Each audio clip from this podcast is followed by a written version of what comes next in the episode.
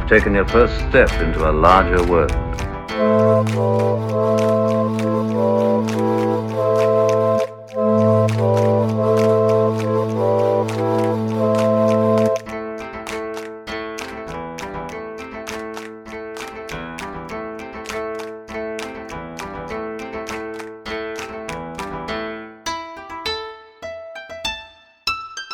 Let's go. Hello there. I'm Rowan Williams.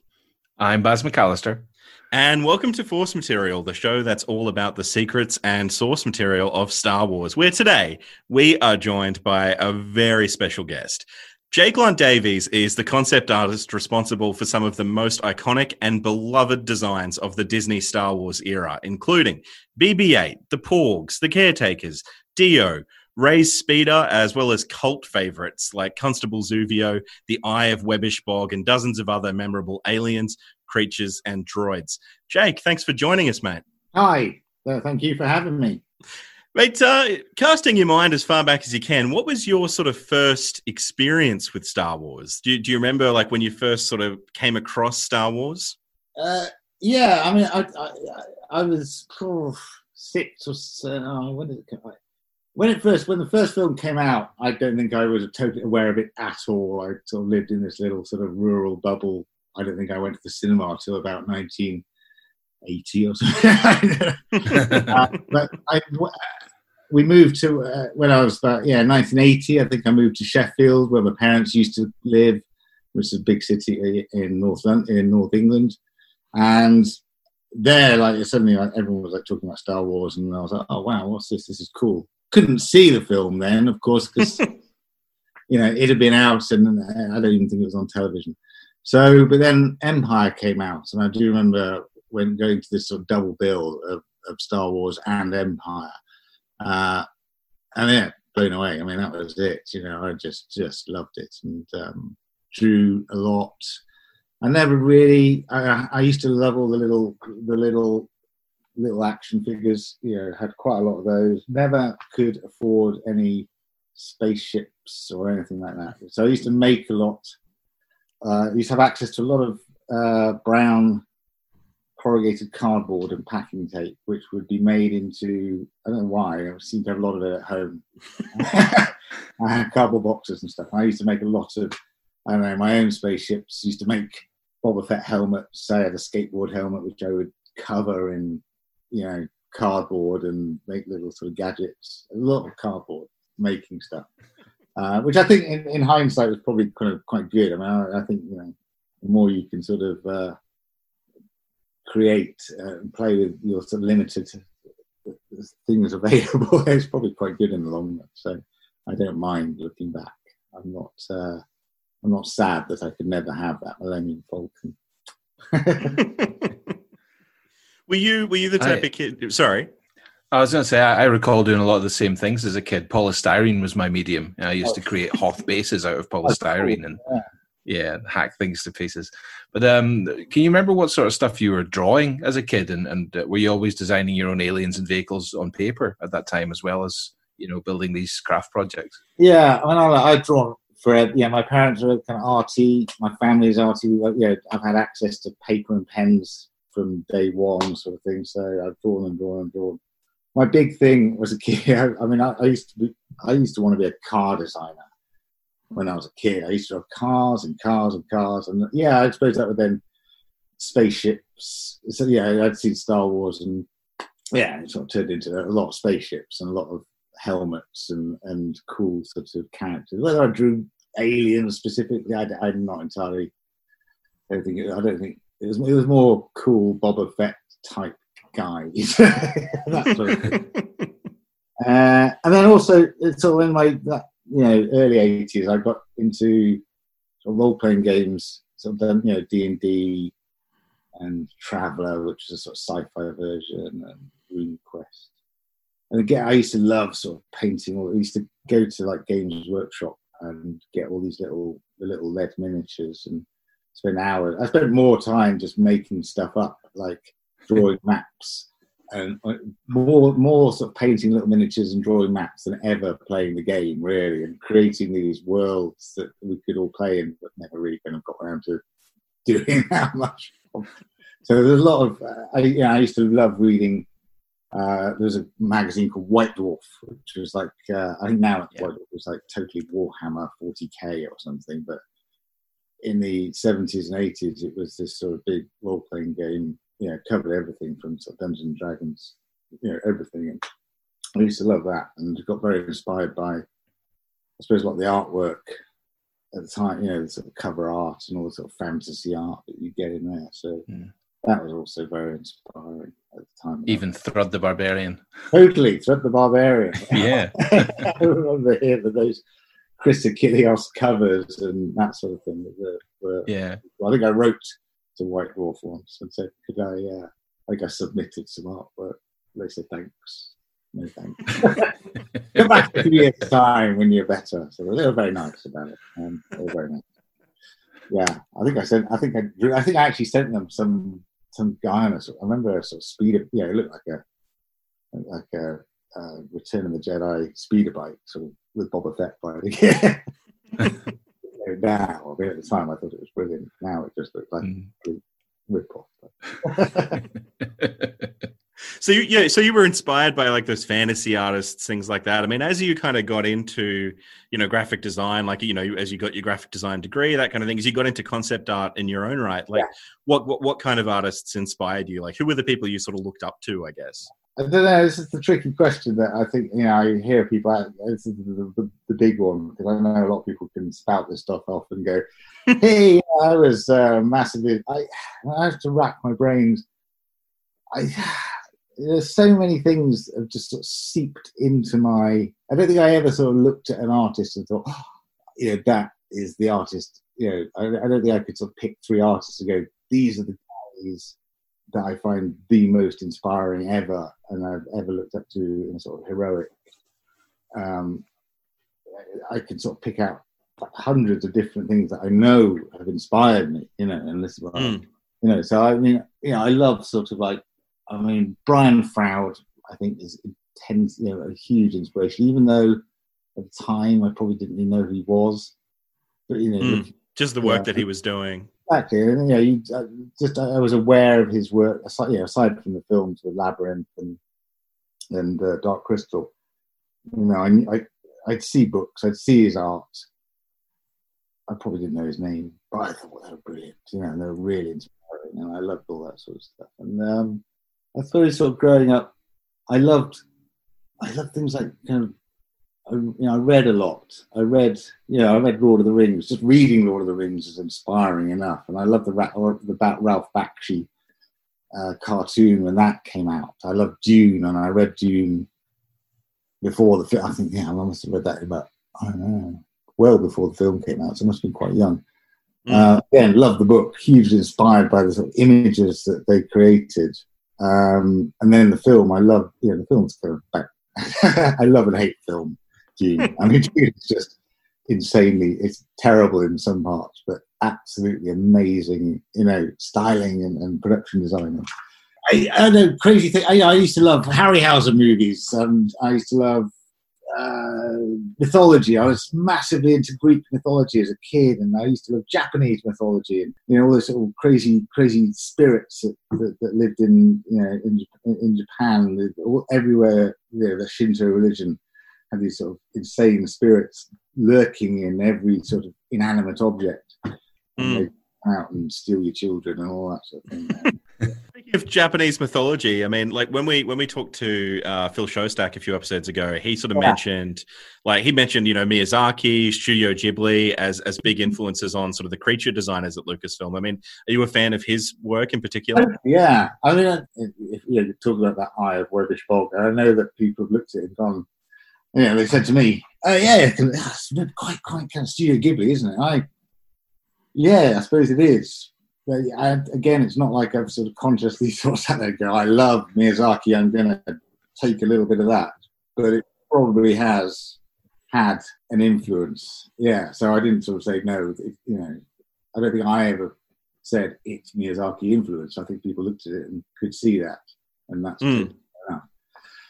Uh, yeah, again, I mean, the, the, the Studio Ghibli stuff, I probably never, you know, I, I don't think I'd seen any of that until I had a kid, and we, we'd watch um, you know all the Studio Ghibli stuff together. Prior to that, I don't think I'd ever bothered watching any. Um, but totally, you know, amazing, inspiring stuff. You know, Spirited Mm. Away is, yeah, chunks of that. You can, I'll, I'll probably seeped into my head. Uh, I mean, I'll just go back to you know again influences. So many things, I suppose, that have all over the years just seeped in. You know, I love sort of all the sort of French Belgian comics. You know, stuff like Tintin, hmm uh, Gaston. Look, I used to live in France for a little bit when I was a kid, so I used to go and buy all these these, these you know books. Didn't understand what- but I just used to love looking at pictures like Spirou and uh, Lucky Luke and Gaston. I loved and Asterix, fantastic. Hmm Uh, yeah, Tintin, Moebius, obviously massive influence, but I always love that sort of ligne claire style. And every so often, I can, I'd love, I'd love to be able to draw like that, and I can't. I just, I, it's just stunning, and and I've sort of realized, I, I, I don't know, I, I lose a lot of energy in the transfer. When I draw, I'm very loose. I love pencil work, and uh, uh, as soon as I start to try and draw a pen line over it, it just dies, and I, I, I don't know how they do it. I can definitely see a little bit of 2000 AD style in your art as well, and maybe a little bit of Tank Girl, Jamie Hewlett style Oh, yeah, stuff. forgot about Tank Girl. I used to love Yeah. yeah, I mean, yes, I think again that's another thing. Yeah, 2000 AD, never really bought it. I'd sort of flick through friends' copies. I used to, you know, you know, always loved that sort of uh, uh, a lot of the artwork. Uh, I did buy Tank Girl. I used to buy Deadline quite a lot when I was on Foundation. I used to love, yeah, Jamie Hewlett's art is is quite inspirational. I'd forgotten Mm. about that, so thanks for reminding me. Yeah, as it grows as well, you know, when you got into the sort of all the Gorillaz, gorilla stuff, it's brilliant. Mm. Again, that's amazing line work. And again, I love, you know, industrial design and I love car design. I love Giugiaro and Gandini and um, I love stuff that like Scott Robertson does, Syd Mead uh, did, Loewy, uh, Frank Stephenson, who did the, you know, again, I was watching something quite recently, an interview with Frank Stephenson, who's like, uh, he designed the Mini, the, the new Hmm. Mini, not, not the Issigonis Mini. And I didn't realize, realize this, the, the new Mini, he's inspired by a little British Bulldog.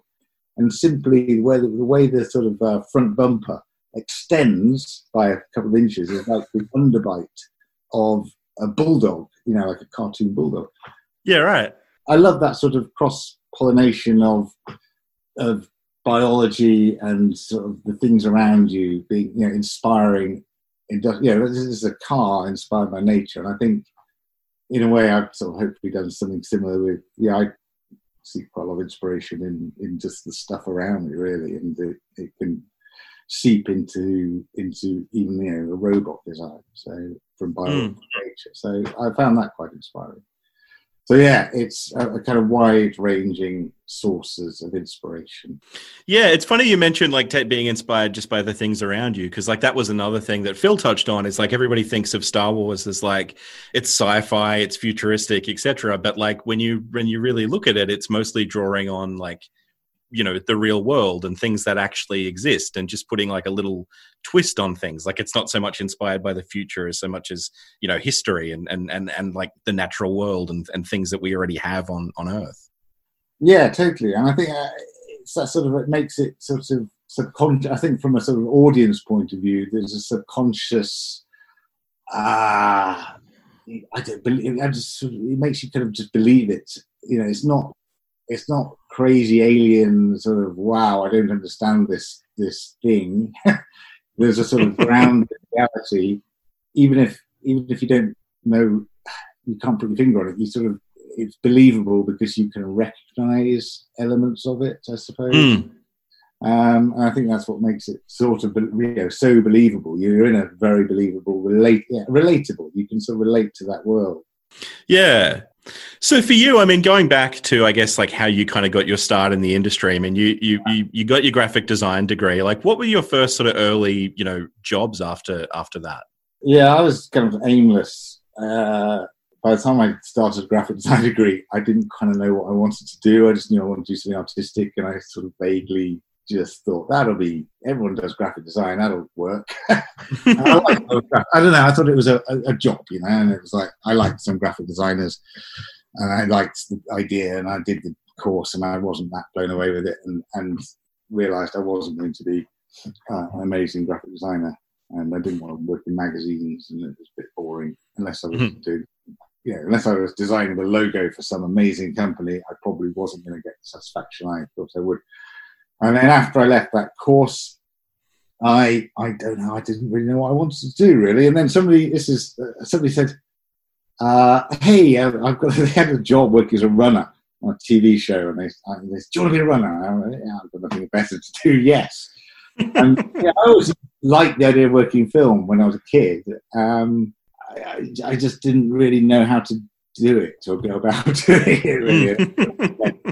know, it was a, that's Hollywood. You know, I, am I'm an English kid living in the country or whatever. I, I don't know what to do. I it was a I didn't really appreciate that it was probably something I should have I, I could have done. So at the time, I, I sort of put it to one side. And when I left college, I thought, yeah, I'll, I'll do that. And then I realized, wow, this is great. I, I, I you know, it was quite exciting. I worked on very terrible, terrible TV shows. Um, terrible TV shows as a runner and art, very cheap. Uh, it was very good because we kind of got slightly exploited. Uh, it meant you could sort of progress uh, slightly quickly. so this company, um, you know, uh, not, they were brilliant in the fact that you could be. Uh, I mean, within a year, I think I was art directing a TV show. insane. I was getting paid nothing, but it was a really, a really cool learning curve. So for the first sort of, I, yeah, the nineties, I, I thought this is it. I'm gonna I, am gonna be a production designer. That was my goal. I thought this is I suddenly thought this is what I'm gonna do, and I I, I got into art departments and I sort of you know, it's all I just met a lot of people as you work through. You do one job, you meet a bunch of people and then you sort of end up working on a, another job with them and it's this exponential thing where your sort of network just kind of grows and people then call you up and i think within ignoring the fact i'd art directed a tv show a year after i started running which really wasn't there was nothing really i kind of did actually go through several years of working my way up properly uh, sort of going I, you know, I was an assistant art director then an art director on TV commercials uh, and pop videos. Uh, uh, yeah, I loved it. I loved being on sets. I loved, you know, we, I do all sorts of things in those years, like model making. Uh, I think I, every so often I thought I really want to get into film. And I try and I sort of cold call people and I try and go to see people at Pinewood and I think I did. I got, I got onto the art department on um, Cold Lazarus, which was a Dennis Potter science fiction uh, sort of TV film series, I think. And little things like that. Oh yeah, yeah, yeah. Yeah, I've done it. I've done it. I'm, I'm at Pinewood, and then nothing and then that would all go away. So, but the the art, the, the commercial side of stuff was really growing, and I I yeah, that was very very successful. So I probably focused more of my job, my efforts towards you know maintaining the work in the commercial sector, uh, and it's great. Commercials are sort of you know on, on the one hand that you can work on some rubbish, but on the other hand you get to you know you can work on some really cool commercials, making these amazing sets which are just sort of insane, and they only last like a month or a few weeks. So even if they're rubbish, they're, they're gone. And if I think it's a huge turnaround, you're not so locked into this sort of you know terrible project if it is terrible. Um, and there's just multiple projects, and it was very exciting. Uh, from there, I weird. This is a bit of a back. I don't know. It might seem a bit backward. I actually then got into storyboarding because one of the directors I worked for, she she could see I could draw, and she was like, uh, hey, "Do you want a storyboard my my commercial?" I was like, uh, "Yeah, go on then." And it was yeah, quite scary thing. And it got to the point where I think I know, it was about 97. Then I just did so much. I mean, that just grew and grew and grew. I just to the point where I thought, I don't want to, this art directing, production design business is, I thought that I'm going to be a, I'm going to be a storyboard artist now. Because it was, it was just insane. I mean, I was just getting so much work and it's slightly less stressful than production design is quite stressful because you've got to manage massive budgets and people Mm. and sets and you know hey, it's good but it is stressful and you get and I was getting yeah, I was getting paid yeah as a production line I put in like twice as much work that I get paid for just to get it done it was Mm. uh, storyboarding came along I was like this is easy I just yeah just bang bang bang do the job uh, so I, I kind of really started to focus on that. And then um, in the course, of, I think about 1999, I got a, the, the company that had originally employed me as a, a runner. They got back in touch and said, "Oh look, we've got this pilot kids TV show we want to do. Can you do the character design for it and the art direction?" And I was like, "Yeah, yeah, sure." They'd engaged Neal Scanlan to do the uh, to do the build of these puppets, which I was going to design. So that's how I met Neal, which was about 1999. And there, that did, that pilot didn't really go anywhere. Uh, but I did meet Neal and ended up working with Neal for about four or five years. At the same time, I was doing a lot of storyboarding for commercials, and that was my goal. I'm doing a lot of stuff with Neal, and we worked on of like kid shows. I did something called the Roly Mo Show, worked on a, another, did some designs for a Canadian uh, sort of cartoon, sort of puppet show called Don't Eat the Neighbours, which which was quite fun. And then I did Charlie the Chocolate Factory with Neal. I thought this is again going back to my oh this is it I made it I'm in film we're back at Pinewood and I thought I my foot in the door and and then thereafter it kind of didn't really happen really because at the time I think Neal know the whole animatronics world which Neal you know Neal came out of um, Jim Henson's, and, and he, he used to come out. That's where his his history is. And he'd sort of gone it alone. He'd done Babe, and was riding on the success of Babe. But but animatronics was sort of in this sort of wane of, of popularity. Mm. I was fort- unfortunate enough to be sort of on the end of as well. So really, after Charlie and the Chocolate Factory, I think there was this sort of massive lull, and Neal just decided. I think I think he ended up doing a lot more sort of special makeup effects and prosthetics, which didn't really involve my skills. So our paths sort of diverged, and uh, I think Neal effectively kind of retired for a while, and I went off and did my thing. I was storyboarding, and then I. This is where I then I from storyboarding, I started to direct, and I was directing. I used to work on this for this company called the Viral Factory, and we do these mental sorts of like viral ads in the sort of early 2000s. Um, a lot for Samsung. I did so many sort of stupid little funny things, but you know, stuff that would go on YouTube and get like 10 million hits for Samsung. uh, so I was, I was storyboarding. You know, this company sort of said, you know, hey, you storyboarded loads for us. Do you want to direct? So yeah, I'd love to direct. So I directed for them for a while. And then I was off. I, I was signed by a production company to direct commercials. I thought, yeah, ka-ching! I'm, I'm going to be a commercials director, and that was my goal. This was like in 2012. So, and then for a year, I think I did a couple of commercials for this company, and then in 2013, having not spoken to Neal for about seven years, I think, just you know, he suddenly phoned me up and went, "Hey, Jake, it's Neal," and I went, "Oh, hello." He goes, "Guess what? What?" He goes, "I've got Star Wars." I was like. I think I said more than that. I think I said expletive. Uh, and uh, he asked if I'd like to, you know, be on board, and I did. my history. So I, I, the whole commercials directing thing that's gone. You know, I, I have I've escaped. I, that had to sort of just sod that. I mean, I'm going to work on Star Wars. So yeah. Yeah, that's that's very fair. Very fair.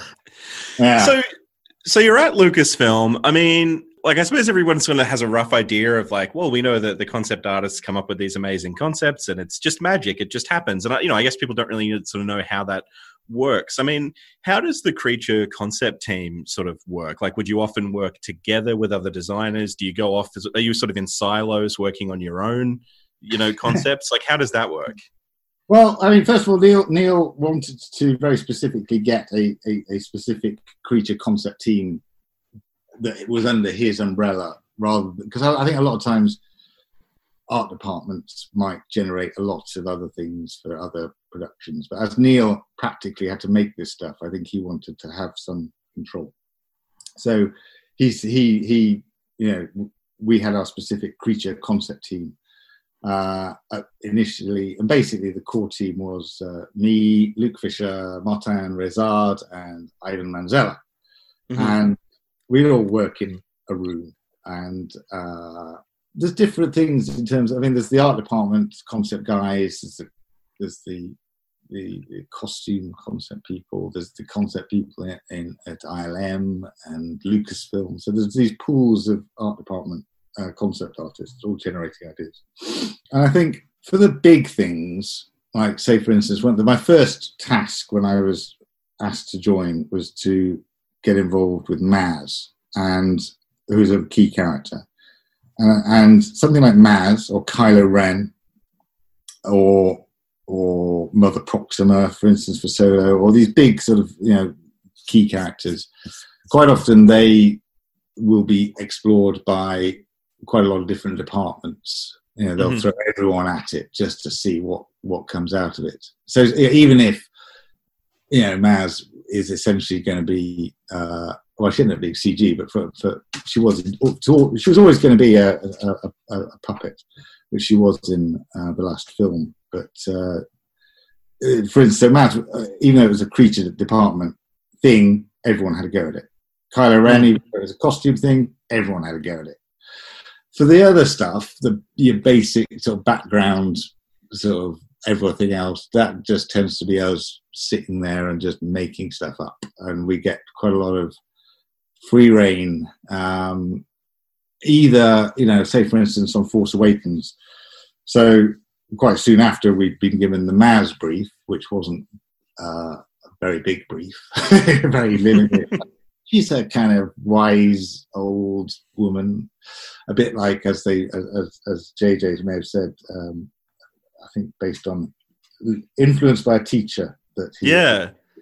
But we weren't given any access or hints more than the fact that she was a teacher at his school. He wouldn't. Well, that was the strange part. It's a teacher that both, I think it's that him and Rick Carter both had yeah, this teacher separately. He's apparently an amazing, inspirational teacher. Um, mm. But I think a lot of us were just trying to just sort of hit something that they would respond to. Go, that's it. But we were never given like a picture of her or anything like that. we were just given a few clues. Um, again, some the, a lot of the briefs are just very minimal. You know, it's like, yeah, they, uh, she, he, Kylo Ren. I can't remember the brief for Kylo Ren. Um, they're just minimal, sort of one word. Yeah, a sentence is your brief, and then you go away. They might feed you another sentence. It's very organic thing. Uh, after I started on Maz, the second thing we worked on was uh, background characters to go in Jakku, and uh, I think uh, the brief was uh, scavengers desert scavengers. You know, it's like and maybe they said we'd all sit around and have a conversation with JJ and the direct yeah, and, and the production, and they sort of say, yeah, yeah, we're looking for. I think the, the mood was to you know with the Force Awakens trying to sort of be, I suppose, a little bit referential to the uh, New Hope, the original mm. Star Wars film. Yeah, it needed to have elements of, of, of, you know, you wanted to feel that they could have popped up in that world, I suppose, as well. So mm. that was the brief, really. Scavenger, desert scavengers could could feel quite Star Warsy. There's your brief. so yeah, that's it, and it's great. You go away and you just draw loads of things which which um, which you think are quite cool, and we then. Uh, what happens is that then we'll generate, you know, maybe we'll spend a week or two weeks generating a whole a whole load of ideas, and we then have these big meetings where we stick everything on a wall or on a big presentation slideshow. Mm. Generally, we like to do it on paper on a wall, and the director can then see everything, and uh, he'll walk along and just you know tick off things that appeal, and this mm. this it's effectively like this pyramid of choice will happen where we you can sort of see things that he likes. There's still way too many that'll ever ever get made, but you know you can see the things that he likes, and they'll get into the sort of the B list, and then you'll start refining the B list. You might throw in some more. Uh, things will fall out, other things will get added, and this sort of pyramid will grow. You know, sort of get narrower and narrower till you get to the sort of final choices, which is sort of based on practicalities and budgets. Really, it's like, well, we can afford X amount of aliens uh, simply because it takes that amount of time and energy and money to build X amount of aliens. You know, so Hmm. hey, you can have twenty aliens for this this scene, or you know, overall you've got like seventy, but you know how they portion them is is quite sort of logistically driven, I suppose. Mm. They'd all like to have more, but there's only a certain amount of time it can, we've got and money to build all this stuff. So There's um there's great great footage of um George Lucas going along that wall uh, Yeah. in the prequels documentaries, you know, with his two different colors of pen, yeah, marking off what he likes and what he doesn't. What, what's JJ's preferred method of uh, doing that? Does he have two pens as well? No, I think there's. I think Katie, the supervisor, or one of the somebody will follow around and just post-it notes are a bit popular. Well, yeah, stick Yeah. different color post-it notes uh, and little stickers, little colored stickers, um, and little stars scribbled on if they're really super good. Colored post-it notes, and then we have to quickly go in there and photograph them everything so that we don't forget which ones he if, if they fall off. What, once one of your designs is chosen, like, is Yes. that you know, is that the end of your work, or are you then still sort of involved in like the build of the character after that as it goes through the various you know departments? No, we so uh, yeah, we stay really involved, and I think that's why Neal wanted to have this team as part of the the, the, the, his team. Yeah, no, we sort of end up art directing anything that is essentially becomes our design. It's kind of weird, uh, you know. Sometimes you can be working quite closely with somebody else, but you, you know, you something will become your design and your responsibility simply because you just nailed it at the end Mm. even though there's a lot of influences from other people, I suppose. Um, anyway, you, you you then take responsibility of it, and then it, yeah, you you you'll kind of then we, we liaise with the sculptors. It goes to the sculpting team first, and they they they'll either you know we've got a lot of this core group of actors and performers, and we'll sculpt over um, casts of their heads. Um, you, it's kind of good because I'm very aware that you know I do everything in 2D, and there's this huge difference. Or this thing happens. You can draw something in 2D, and then as soon as you make it 3D, it's like, oh god, it's just oh, it doesn't work. or sorry, the problems or, or things can develop in 3D, good and bad. Um, you know, uh, but it's a part of the process, and then you can then refine that design in 3D because what you drew in 2D is actually enormous in 3D. 3D always adds this. You just kind of forget the volume. Actually, you know, uh, it, it just sort of makes things really big, and you end up making things a little bit smaller than you drew them just to make it look nice. Uh, so it's a great sort of way of, of developing the design, and the designs do you know develop a lot in that process with the help and skills of the sculptors. I mean, they're just um, honestly, the sculptors are just like yeah, amazing. I can't.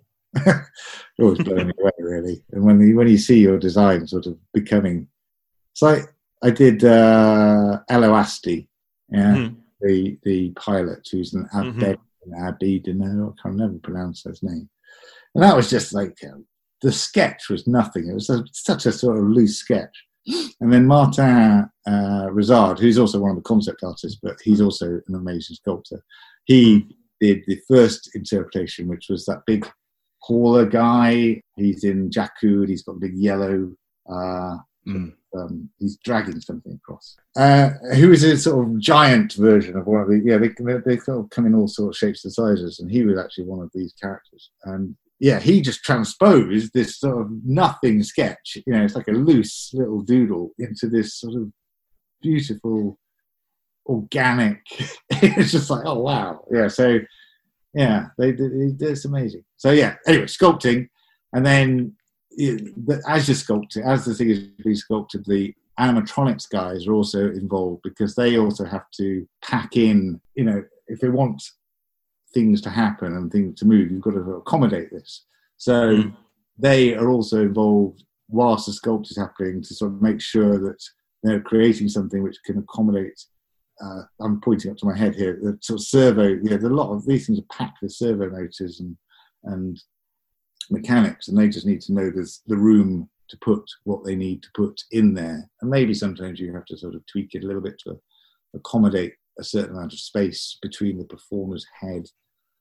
Uh, you know, the interior and the exterior might just need need to sort of allow for certain uh, mechanical elements. But I have to say, quite frankly, the, the, the more time goes on, the more these guys just get better and better, just cramming this stuff in anywhere, really. Mm. And yeah, you also you in the sculpt stage, you you you you accommodate the I don't know things just like where they look from, you know, how they how the performer can see. So again, going back to Ello Asty, I always thought, yeah, the idea was that he would look through his nostrils. His nostrils are the eye holes for the performer, but it's Mhm. only in sculpt that you can actually place those precisely to line up with the uh, cast of the performer underneath. So that sort of level of tweaking happens in the sculpt and the mechanics. Um, it's cool, really cool. And then it goes fabrication, and they build all their sort of undersuits and costume. And then you, yeah, we we sort of attend all these costume meetings, and we a costume will put their spin on it. Quite often, uh, quite often they'll take inspiration from what we do, you know, because we draw the whole body. And they have Mhm. quite liberty to do what they like with costume and change it if they like, and quite often they do, and they do it for the best. But you know, sometimes they don't, and they they they take on board what we do. You know, like say for instance, I did the costume for Unkar Plutt. You know, Mhm. they kept that, and um, that got you know, I think they made it, but they certainly sort of used our, our drawings for, for for it. So it's cool when that happens. So yeah, you can have some input into the costume, like if it's hiding certain parts of of your design. You bring the neck down so we can see a little bit of cool design. so yeah, you, you sort of art direct it all the way through, really. So over the course of you know, as we're designing through through the sort of production pre-production process, which could be several months, we're designing stuff and presenting stuff to the directors. We're also art directing stuff which has been chosen, but continuing to sort of design new stuff. And then, so you'll be uh, sort of jumping backwards and forwards between stuff which is you're currently presenting, stuff which is currently being made, and then a sculptor will come. Oh, what are the hands like for this guy? No, I haven't even done the hands. Oh, I'll have. You have to stop at the design the hands very quickly, or design, uh, you know, what does his ears look like, or what's the, uh, these little details then need addressing, or what does his helmet look like? Um, and then you end up doing lots of eyes, eye designs. Crikey, you do a lot of eye designs.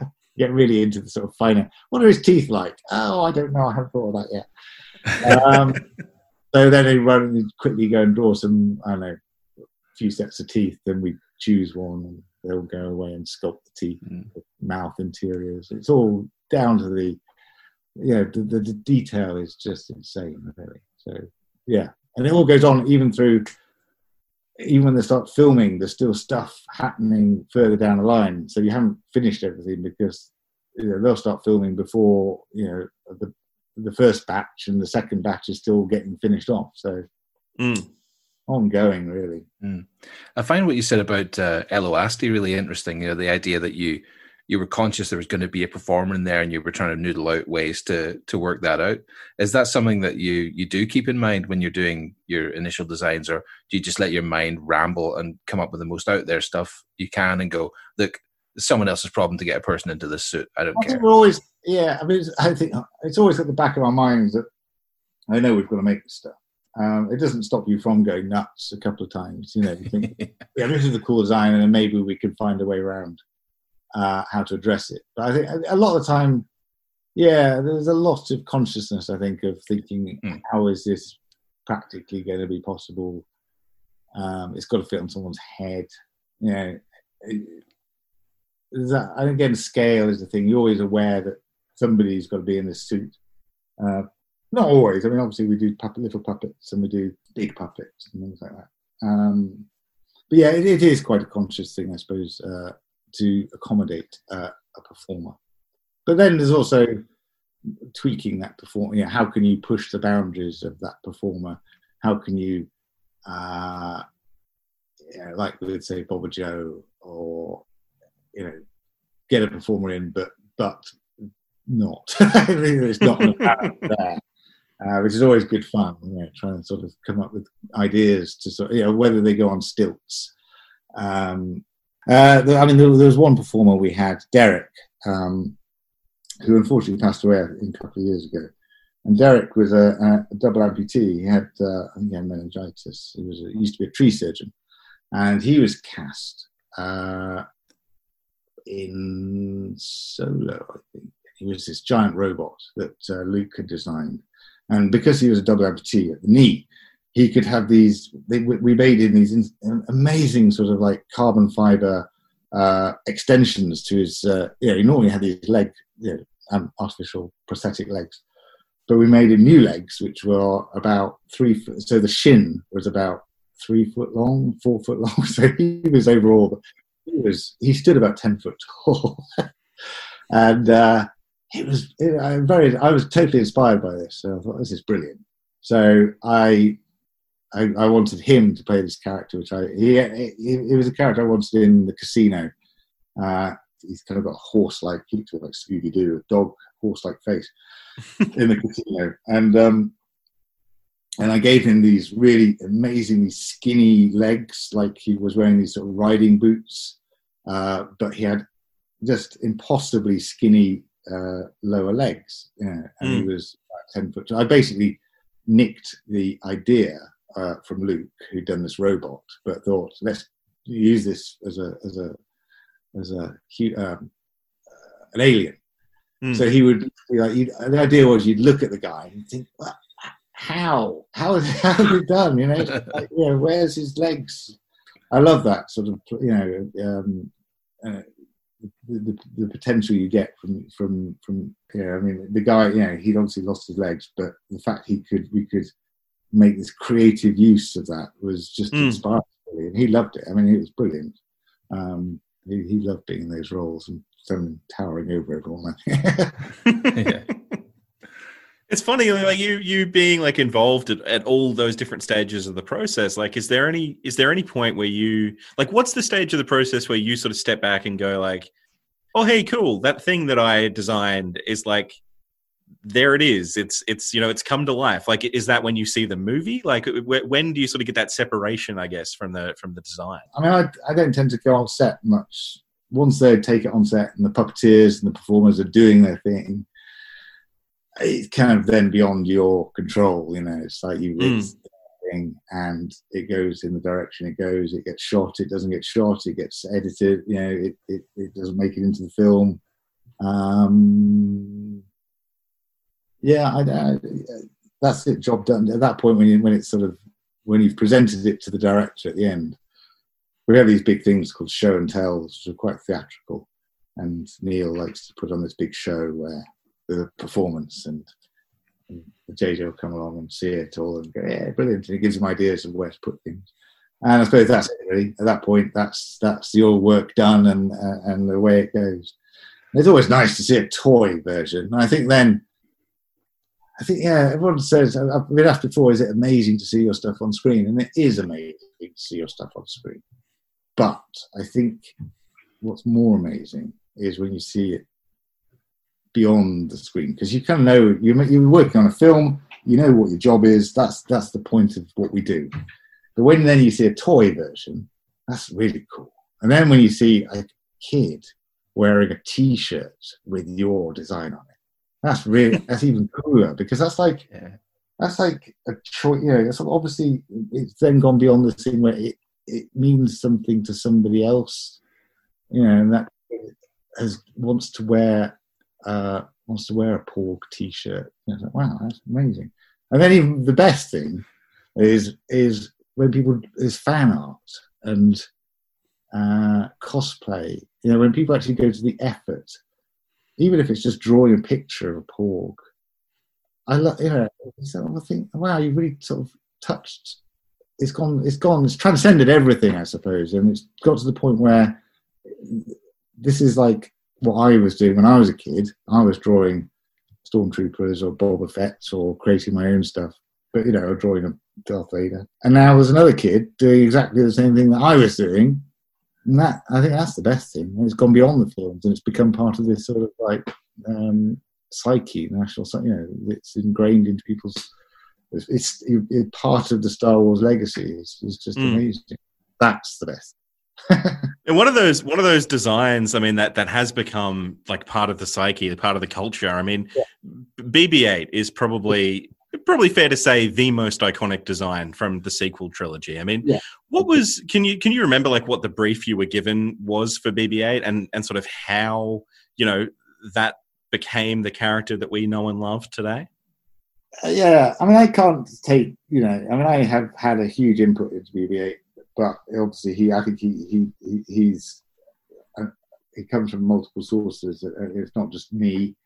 There's a lot of other people involved, I suppose, in why he looks like he does now. Uh, obviously, J.J. Abrams wanted a rolling ball droid, and he drew a On a, on a napkin, right? Yeah, post-it note with a little sort of, you know, it's just a circle with a little dome. You know, that's the essence of BB-8. And then uh, Christian Alzmann, who is at Lucasfilm, he developed BB-8 quite a lot, and before I started working on it, uh, and did a, a lot of designs which you're looking at, you know, anyone looking at it, go, yeah, yes, that's that looks like BB-8. You know, you can see, you know, BB-8 there. Mm. A lot of those designs, I don't know, when the production then moved and set up in the UK, and Neal was going to be the guy to build this thing, and he, we were the team. I'm not sure why I was put on it, particularly. Uh, I was, and uh, yeah, at the time, you know, it wasn't quite right as a design as far as JJ was concerned. We were just it just he wanted more somebody else to have another crack at it. So I was given this role of having another crack at it. I did pages and pages, some which didn't make it, some which yeah, and then the, the, the elements did. Whilst I was drawing this, and I'm, I think one of the things that, that if you've seen any of Christian's work is, I mean, the stuff that carried over, I think, is obviously Christian set the tone, the color scheme Mhm. with JJ. I mean, I wasn't privy to that, but from that design phase, you've got the color scheme, a lot of you know, some of the details carried over. Like I think the eye design kind of carried over. A lot of the, uh, I say the body was a lot fussier, a lot sort of more detailed, and and that wasn't quite sort of rocking JJ's boat, and he wanted sort of more developed. I think that the face was looking a little bit anthropomorphic. Mm. Uh, so I sort of just basically took it back a bit more to R2D2, really, and just sort of tried to bring more of the art, you know, like it was more of a sort of step up from R2 than perhaps it, when I was given it, it was like way ahead, and this is like a step back towards R2. So a lot of the panel designs are influenced by the sort of how R2 sort of got these big chunks of color or panel cutouts. Whilst I was drawing a lot. Brian Herring, the lead puppeteer, has been brought on because he was going to be direct, uh, puppeteering BB-8, and Josh Lee, who was he's like uh, an animatronic designer, was being tasked to make this thing.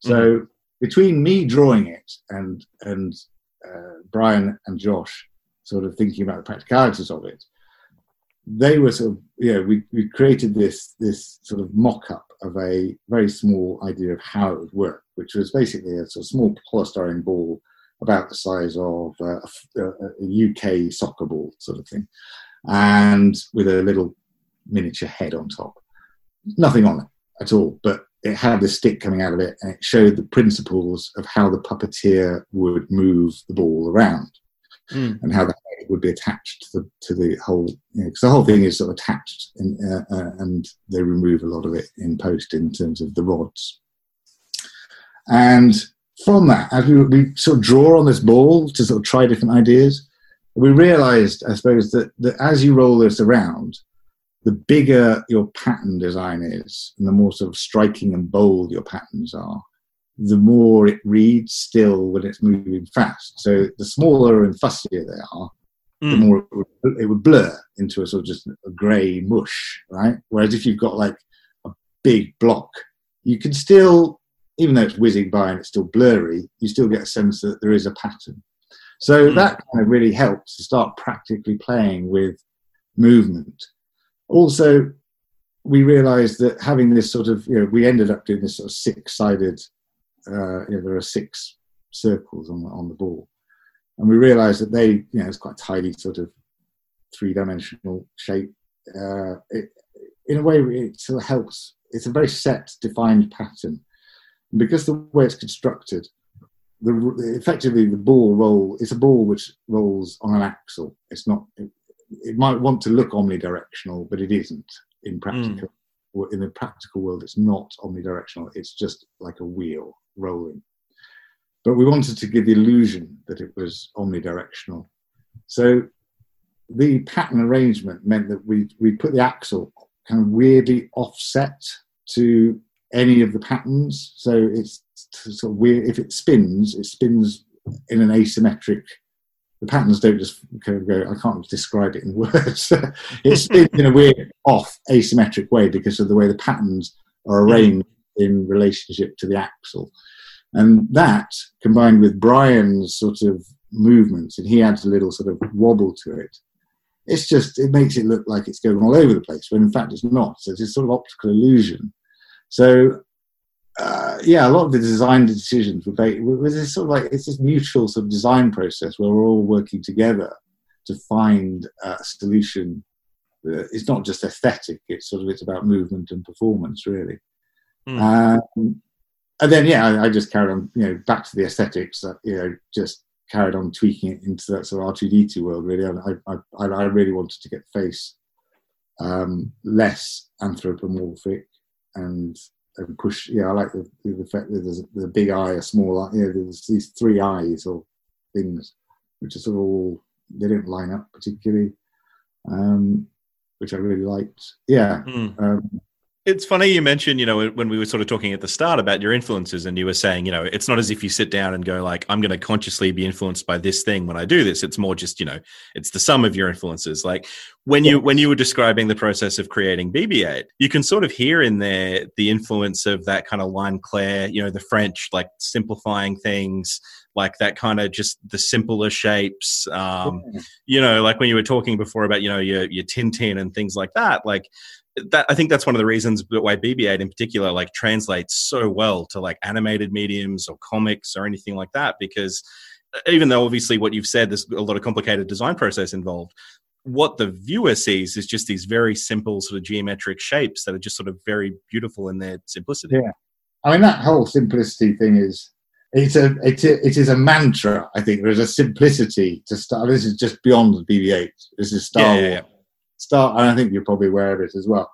There's this mantra I think about simplicity in in Star Wars design, which I think you look at so many of the designs in Star Wars and the successful designs and why they're successful, and you can just boil them. If they if you can boil a design down to a, a silhouette or a a few strokes of a you know you can draw a tie fighter in in four straight yeah circle with two lines. Tie fighter you know, mm. Death Star circle with a, another little circle in it and a line. Death Star, BB-8 circle. You know, they're they're very simple um, graphic. You know, very very. At the end of the day, they're very simple graphic designs, and I think that simplicity is the key. It's it's it's it's what lodges in people's heads. It makes them recognizable instantly.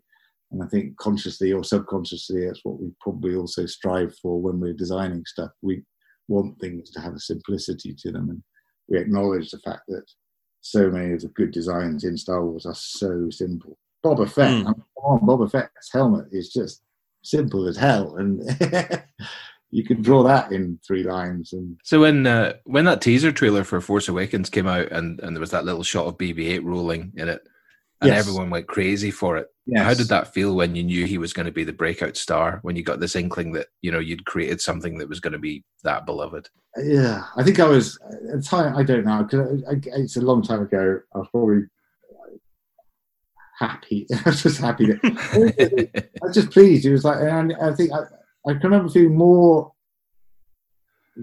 similarly to this. I think it's you know when you did that, you rolled out on stage on that uh, celebration thing. Yeah. Because I think people looked at that and went, yeah, that's cool. It's CG. You know, it's like, nah.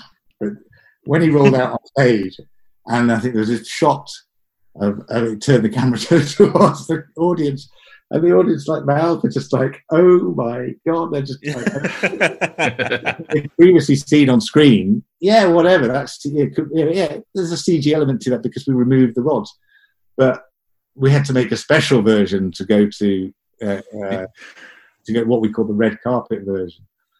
Um, yeah, which doesn't it works. It, it literally will only work on carpet. I think. I think it will never roll across sand on its own. Uh, but nonetheless, this thing rolls out for real, and the reaction is just. I mean, I love that reaction because it just proves, you know, there it is. It's real. It's a Mm. real ro- moving robot, and uh, Mm. again, I was just amazed. You know, Josh Lee who made that, and Matt Denton who put it, you know, electronics, just, just am- am- amazing. So yeah. Yeah. Sorry, the Porgs were the uh, the bigger worry yeah. because I you just didn't know. I mean, I think BB-8. I didn't have any. I wasn't unconfident. You know, there was no sort of, oh, I don't know, are they going to like it or not? I think I was very confident and didn't even consciously think it might not go down well. Whereas Porgs, you think, well, I don't know. I, they could go either way, couldn't they? They could be.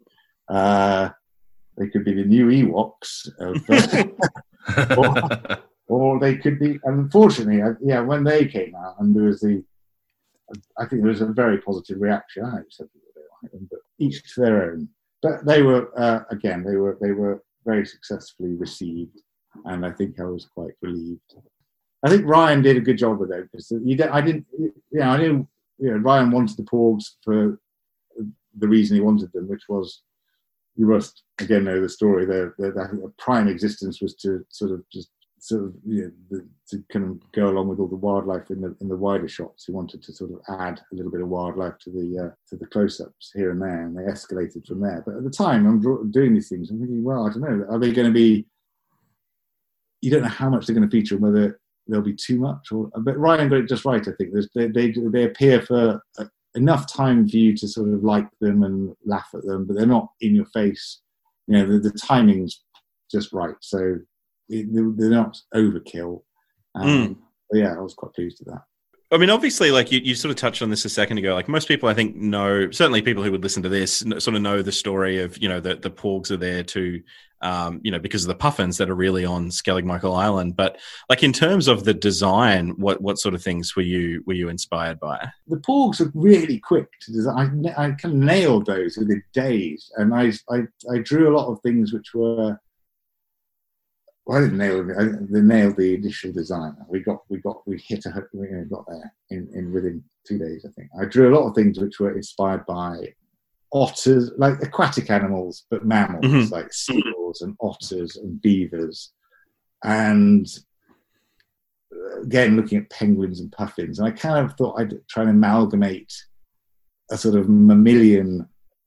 They weren't feathered originally; they were going to be like little seals, and Mhm. like yeah, they were like uh, the drawing. I think that Brian was drawn to actually was more had more like seal fur, with little sort of leathery flippers. Still had the feet and this silly little face. Um, I like the design.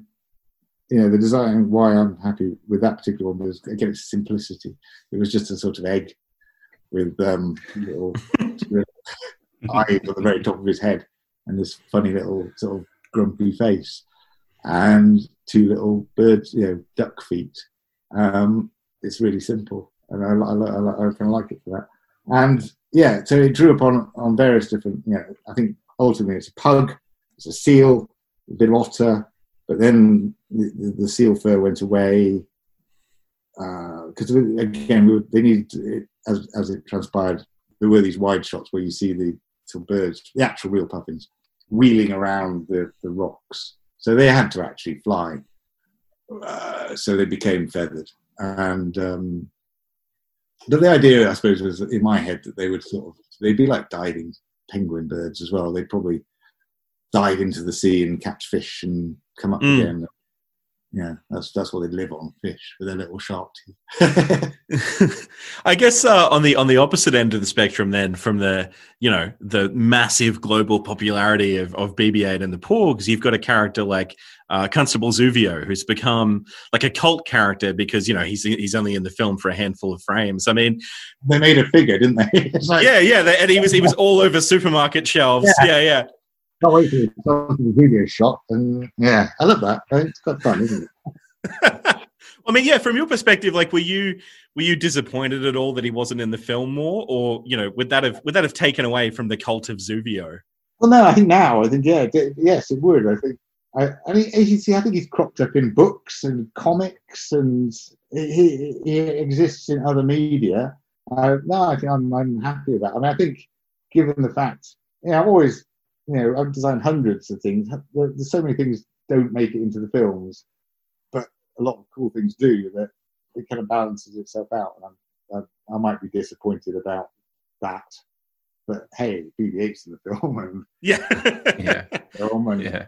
and the big beast. Uh, yeah, I've got enough going on not to be that disappointed. so, and it's cool. Release the Zuvio cut. Yeah, and I think you know, the fact that Julia has uh, has got this sort of slightly cult status is is fantastic. Yeah, simply Mm. not being in film, brilliant. He started off as just a random. Back, he was one of my, uh, like I said, the scavenger. Draw draw some cool desert scavengers. That was the brief. And he just was one of those with a sort of Star Warsy hat. And originally, yeah, with Zuvio, he didn't. He, he, the eye, the actual bit where you see his eyes, was a really last minute thing. We made three of those characters, and which you see in the Mandalorian, I think. I think it's the one yeah, yeah, yeah. with his goggles. He's got these sort of uh, kind of cool goggles. And uh, but then at the last minute, literally like literally like days before the thing was getting shipped to Abu Dhabi, JJ's going, "No, I want some eyes. Yeah, let's get one of them with some eyes." So uh, yeah, I think we took another design that I'd done and just sort of wrote, right, that's- there are the eyes. Make those eyes. Somebody sculpt them up, and there's a little eye section fits in. Done. Yeah. well, the eye, the eyes make it. So uh, yeah, it's a it's a good addition Yeah. for sure. Yeah. Another of your your sort of designs from from that film is you know the the Rathtars. Like when you when you designed the Rathtars, you Yeah. I think you've you've you've talked before about you were sort of influenced by the kind of round spiked sort of model of the influenza virus. In Yeah. retrospect, do you feel like you were a little ahead of your time with that Yeah, uh, with that yeah. design? I don't know. yeah. it's certainly very pertinent now, isn't it? Uh, yeah, I don't know if I'm ahead of my time, but uh, I certainly, I, certainly I, I, know what I knew what a, a, a a flu virus looked like before uh, this time last year. So yeah. yeah. what what was the brief for the Rathtars? Like sort of scary but not too scary? Like what were you kind of going for with them? Raptors, they started. No, he just wanted this. You know, the point. He wanted this giant monsters to escape and terrorize and destroy these two. You know, they'd be in the film. They had to serve this purpose, and a lot of us spent ages just drawing cool, you know, scary-looking monsters, but nothing. Yeah, I can see why JJ wasn't like. You know, I was drawing stuff he didn't like. Not that he didn't like them, but they weren't right. You know, I hmm. they're, they're cool, big teeth. But this is, again, it's the simplicity thing. And I did consciously just go back and think, right, okay, you know, we're drawing these huge, big legs and I don't know, complicated monsters. Let's not be complicated because they're not, they're not hitting the mark. Let's be simple. And I just, I think I drew something, yeah, a spiky ball with tentacles, and uh, it didn't really change that much from my original drawing. Really. I think it, I can't remember if it had eyes or not. Big, yeah, lamprey mouth. Uh, Mm. There's also a bit Mm. of dog toy in there as well. I have a dog toy in Photoshop. The picture in the in the art of book. There's a picture I did of the, the sort of my final Rathtar design, and it was taken beyond. I have to say that, that, that, that then we didn't make it for real, and and it was done digitally, and they they changed the design a little bit further with some sort of blobs, big sort of yellow sort of blobs. Mhm. But the design I did in the in the in the in the art of book literally is I went on set, I took a photograph of the interior of that set, and then I got a photograph of it, like on Google, like what a big ball with a dog toy. Like- and it, that's it. And then I got a photograph of the lamprey, which is like an eel, and I stuck that mouth on. and I drew some tentacles, and that's it. that's all. So, and yeah, the flu virus. is in there. the flu virus is, was part of the original sketch. If if Hasbro hasn't made a Rathtar dog toy, they're missing a trick. No, That would be perfect. yeah. let's make those tentacles a bit. They might choke. yes. Good point. Good point. Yeah, that's right. So, um, so when the sequel trilogy changed hands from JJ to Rian, um, Yes. was there a big change for you guys? Did you notice like a huge difference in the way the two of them worked? Uh, I, I mean, they work. They do work very. They're two different character guys. They work very differently. They're very. Yeah, there is a different pace. So there's a different energy. Mm. Very positive, but just different. But I think in, actually, what I've noticed more in terms of changing of directors. This is this is not just about going from JJ to Rian. This is like going from JJ to Gareth to Rian to Phil and Chris when we started on. Um, Yeah. When when we've changed directors, each of these directors and the producers that come along, they haven't had a huge amount of, of perhaps previous experience working with puppets and practical effects, and there's there's always a little bit of nervousness, I think, on their part Mm. as to what what's what what is this thing going to give me? You know, am I will it will it? Yeah, if I'm we're investing all this time and money and energy, and it comes on set, am I going to get the performance I I, I want? And uh, Neal always sort of reassures them very very well, and they're always in the end very very pleased with you know what they do get. I think they're always surprised by the sort of versatility and the the sort of expressions that these characters and the performers that are in them and the, animatronics can, can actually do. So it's that. It's, there's always this sort of sense of starting afresh with the director and team to sort of kind of prove what we can do. I think that's the thing I notice more than perhaps jumping from JJ to Rian. Say, Mm. Mm. What about like when you know in a situation like Rise of Skywalker, or you know, I guess uh, you know Episode Nine, where you're sort of working with with one director on on one version of the story, and then you know. Uh, Colin Trevorrow leaves, JJ comes on board. Is that a Yeah. completely fresh start for you guys, or do you try and sort of like sell them on any of the ideas you've already had for for the previous version? Like, how does that work? Uh, uh, it was a complete new start, really. I mean, we had a big break. I mean, you know, I think we started we started um, with Colin in oh January twenty. Oh God, what year is it? Where am I? Uh, twenty seven. It's a bit like that at the moment. it is. Isn't Yeah. It? I mean, what day is it? Um, twenty seventeen, January twenty seventeen. That uh, that year, we started on with Colin. And then that went on for a few months. I think we're also doing solo at the same time. This is all vague. And I know that that that, that then we stopped working. The, the whole sort of thing kind of ground to a halt, and we went into a hiatus in maybe mm, April, I think. And then then the whole thing happened with solo. So there's this. Then we jumped back on solo when Ron Howard came on. And there was a lot more. We added more stuff to solo so there's a big kind of mental break there really over the summer and then we went back to start back on uh, with uh, rise of skywalker and i think even then I, I think we didn't we weren't aware of what was going on i think we, we were expecting to carry on with colin but within a day or so certainly transpired we weren't carrying on with colin and i don't Mm. think we spent a few you know again we didn't know what's happening for a week or so and then jj's on board Hooray! Uh, not not no offense, Colin, but yeah. I mean that that hooray, it's happening. Yeah, you know, we, we, we get you. yes, um, it's the, the project is carrying on, and then yeah, then we spent maybe a, there was a, a long time of, of blue sky thinking where we were just because there was nothing, it had changed considerably.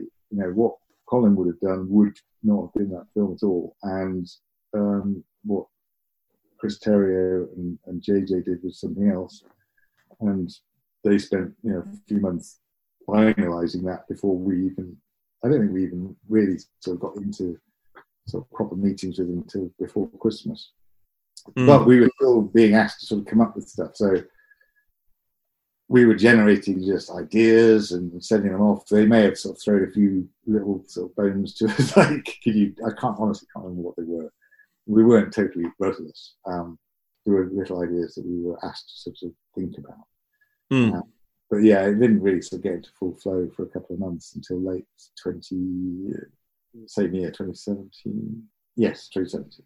And then, yeah, 2018, it's, and then it was, you know, it was all, all hands to the deck because the time was, you know, they still had to shoot it at the same sort of time. So it was very, very energetically furious few months in, in 2019 to get all this stuff designed and made.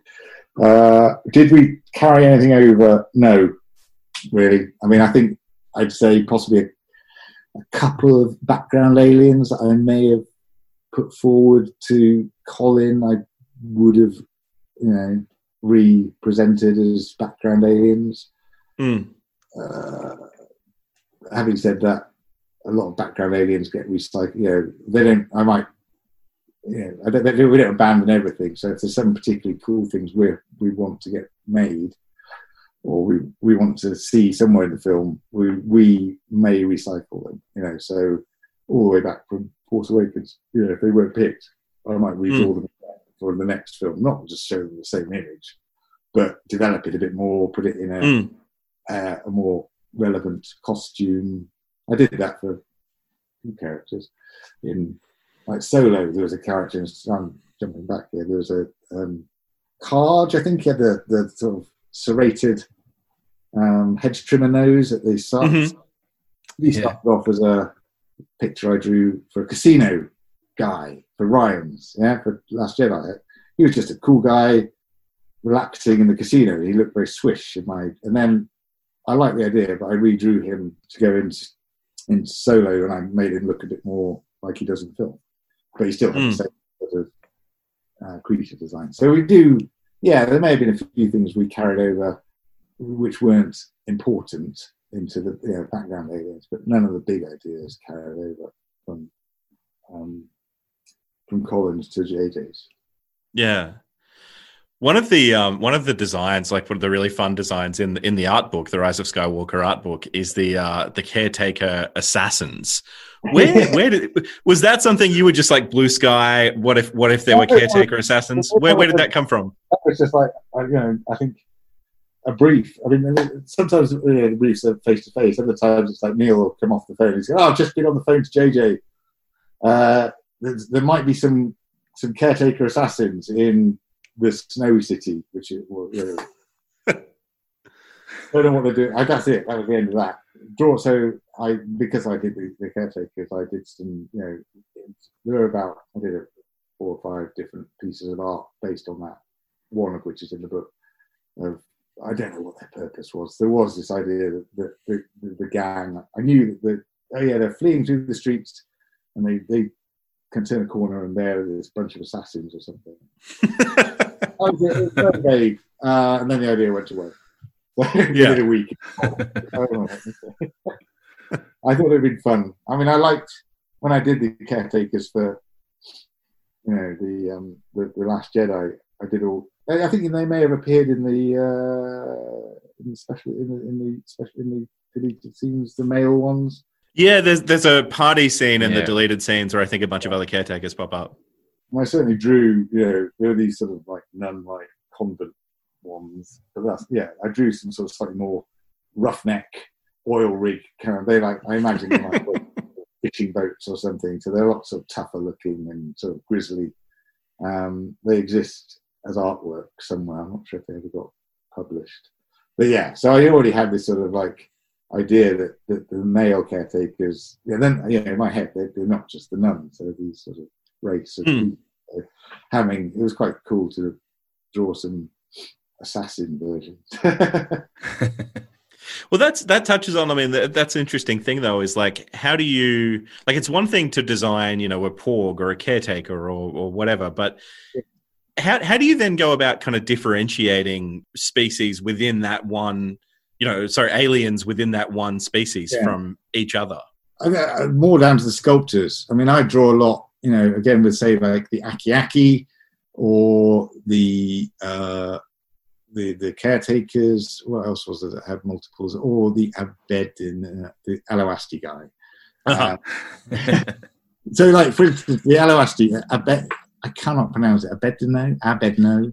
Your guess is as good as mine. I will. You, you drew them. You you get to name I, it. I should know. I should know how to pronounce them. Um, and anyway, so with them, say for instance, with them, with the Abedino, we we played a lot with color, and I think also with the Aki Aki, we played with different color tones. They're quite similar, really, in terms of sculpt. But with the the caretakers, I mean, it is down to the sculptors. We, you know, each sculptor was given a different. We had about six different sculptors doing, I can't remember, fourteen different heads or something like that. And we we thought, yeah, it's going to be a big fat one. And I think I drew some ideas of what a fat one looks like, what an old one looks like. I did that with the Aki Aki as well. With the caretakers, I remember. I wish I still had this this little model that Martin Rezard, who's one of my colleagues, he, he, he led the sculpt on the caretakers. And between us, we made this little little model, which was almost like a vector. Imagine you made a vector image of a, of a caretaker. You just boiled it down into a series of planes. So go, there's a plane which runs from the lip to the crest of the head. There's a plane which runs from the crest of the head down to the back. There are these sort of key planes which we tried to adhere to, but we we we I suppose we moved the lengths of these planes around. So we had this kind of core geometry, and then we just sort of alter it slightly, as slight as human geometry. Yeah, human geometry. Mm-hmm. You know, the eyes are in a fairly fixed position.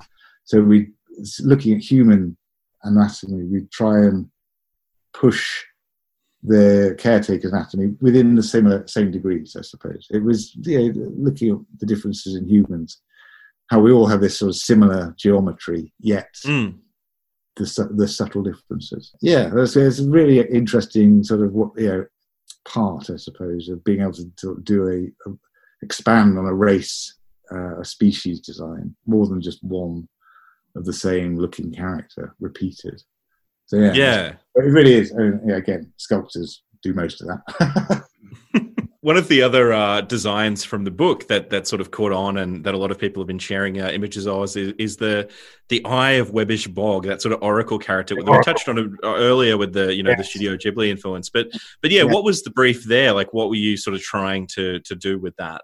Right, the brief on that again, another simple one. Whereas he, you know, we he wanted this this scene, which obviously didn't make the edit, which is that that, that Kylo would uh, interact with this this creature, and I think JJ just wanted a creature that was had some scale to it, was like Jabba, but not like Jabba, like it's got to look like Jabba, but Jabba is, has this scale and is bigger than you know.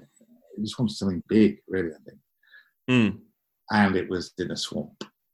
And I think those were the two things I had. Oh, it wasn't definitely in a swamp. No, the swamp kind of came about later on. It could have been anywhere. I think it was really it could have been big, and it, where it was was a bit vague, a bit more vague because we did other things in fire, and we knew it was on Mustafar, so we played with lots of different ideas. So the where that came from was it's got a lot of influences that thing. I mean one it, there's a drawing i did actually for solo for mother proxima which is in the art book which you will see similarities. There is this idea i love this idea of this this head uh, and the idea that you're suggesting scale simply because of what you can't see you know it's the unknown. So when i did this i did a drawing of mother proxima it's this similar head um, but beyond below the water surface who knows what's there. It could be this giant body. And that has influences in i mean i loved uh, terry gilliam. Terry gilliam's a huge influence. Um, in time bandits right? And do you remember the bit in time bandits where there's a, a guy with a like they get, they get onto a boat or something like, they're rescued or something. And it turns out the boat is like a hat on Yes. a guy's head and he walks out of the water Yeah. I love that. That's so. I've always loved that. And suddenly, this thing, like you know, appears out of the water, and he suddenly breaks the surface. You can see his nose and mouth. It's like what? So that was a huge influence. Yeah, uh, Miyazaki again. That, that giant was it Yubaba, the, uh, the, the the the proprietress of the of the uh, establishment, the, the, the, the bathhouse. Yeah, she's got Mm. this massive head. There's influences in oh, I, I think there's those river spirits. There's there's oh, I can't think what. There's all sorts of influences, um, and they all just again have seeped into that. I love the and and and then this symbiotic element. I drew this. I drew this horrific picture of this, this sort of baby with this peeled back head. I don't know what I was thinking. I just thought it was, it was I don't know. I knew I, I drew it not thinking is it ever really going to get made, but just to get the idea across, really. I, yeah, so you got this baby with this weird spider, but the kind of heads peeled back to where it's the, the, the tentacles are, uh, are sort of morphed into the surface. They're all one. And uh, yeah, that, that, that picture, as horrific as it was, uh, struck a chord. Um, we scaled back the horror of it a bit, and it was a bit more like we still had this symbiotic creature, and that really uh, yeah, that, that's kind of really what I think caught JD's imagination. That it's not just one thing. You've got this enormous.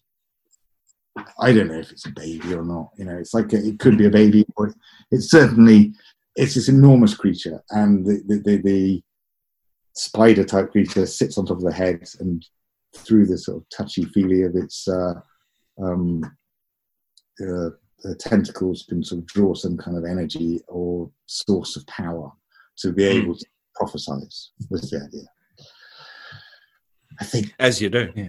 Yeah, something's just occurred to me there, um, based on what you said earlier about your early love for um, D and D and things like that. Did you yeah. read the fighting fantasy books? Yes, I did. Do you remember Island of the Lizard King, where the Lizard King has the spider thing on his head called the Gonchong, and it's like a mm-hmm. parasite? No, I'm gonna have to look that up. No, no yeah, look it up because that, that's just occurred to me that you know it reminds me of of that, and and maybe you know that's deep in your brain somewhere. Maybe I don't know. I, yeah, I, yeah. I'm gonna so just uh, very quickly note the Island of the Lizard King. I'll look it up. Yeah, yeah maybe it's like the second or third one of those books. It's a really early one. City of Thieves. City of Thieves was that was the second one. Yeah, that was like the, the fifth one or something. Yeah, yeah. yeah. Yes, they were quite inspirational as well. I like those. Cool. Um, yeah, I don't know if I dare look at that because I'll probably, I'll probably get really depressed and find out I've, uh, I've somehow subconsciously uh, totally looked off. I don't know. well, it wasn't in the movie, so it's fine either way. You know. yeah. Like, yeah. yeah. No one. There's no, there's no original ideas. It's all yeah. something. So exactly. Exactly. Yeah. That's the whole the whole point of this most of this podcast. I mean, when it came time to design D-O, did you yeah. feel that same did you sort of feel the pressure to like replicate the success of BB-8 were you sort of thinking like, "Oh, this has got to be the cute little droid everyone loves God. this time?" Yeah, a little bit. I mean, there are times in the process of all of those films where I've heard the words uh, or I get the feeling that that we want we want something they want something iconic. I know they want something you know there's this desire to end up with something that is can be then thenceforth known as being iconic. Mm. and I've, the pressure sometimes you think oh i mean at least, at least, it's not just me you know at least it's not all riding on me uh, other people. But nonetheless you sort of sitting there you're going right you know design something iconic today which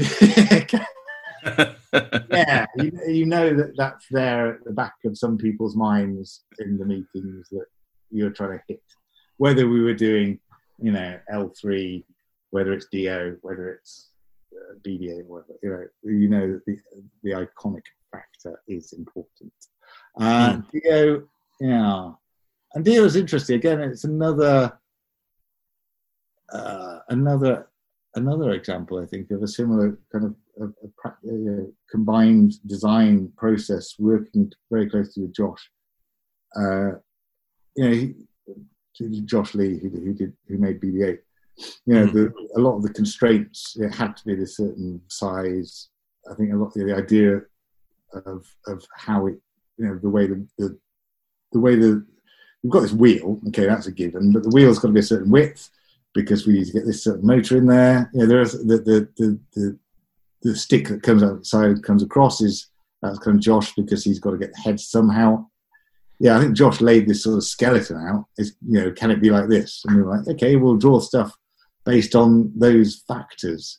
The head was the sort of bit that then, you know, I think between Luke Fisher and I, certainly, maybe a couple of the other guys, you know, we were certainly drawing stuff that all had this wheel, stick, a bit across, and then a multitude of different heads.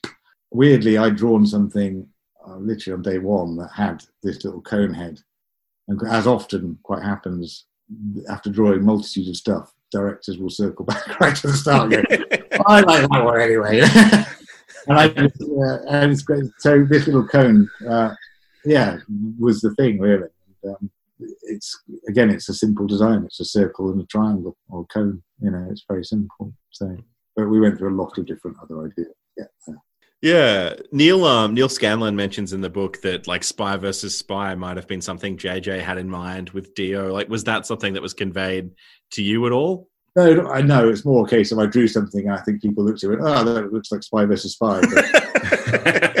honestly, it was never uh, an inspiration. I kind of occasionally look back at spy versus spy. And, yeah, they've got wrong noses, but then I, you could look at. I mean, I like to say there was a kids show when I grew up in the seventies called Finger Mouse, which is Mm, yeah. you remember Finger Mouse? I mean, that's just like Yeah, I do. Yeah. so. Let's say he's based off Finger Mouse, not Spy versus Spy.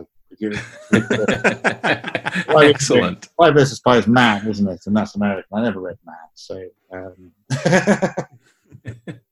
Finger Mouse is so uncool. Another uh, another great design of yours in Rise of Skywalker is Boolio, who is only in the film very briefly, just to essentially just to hand some information and then to be Yes. uh, to be decapitated. I Yes. mean, he's such a especially the art we see of, of yours of Boolio in the book. I mean, he's such a friendly, lovable looking character. Did it bum you out at all knowing that he was going to be immediately decapitated? no, not really. At least, I, at least I knew he was going to be in the film. At least I knew he had a very defined role. Yeah. He wasn't gonna possibly- well, you know, I think there's a higher chance that he was going to make it in the edit, regardless of his um, fate.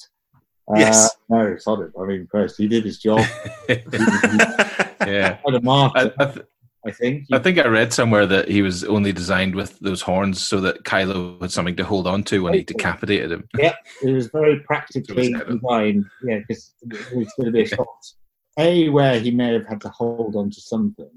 Mm. It's like, well, how do you hold on to a decapitated head? And usually it's, you know, you, you get the hair.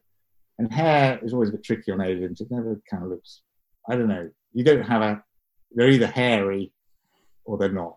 They're- I don't know. Sometimes they've got hair, but it's always a tricky thing to give a hairstyle to an alien. They look a bit odd. Uh, I did one, I think it's in the book, where he's got some tentacles instead of yeah, Yeah. hair-like tentacles. So that was an Hmm. idea. He need yeah. So Kylo needs to hold on to something. A okay, hair no, tentacles yeah, horns yeah, horns are good.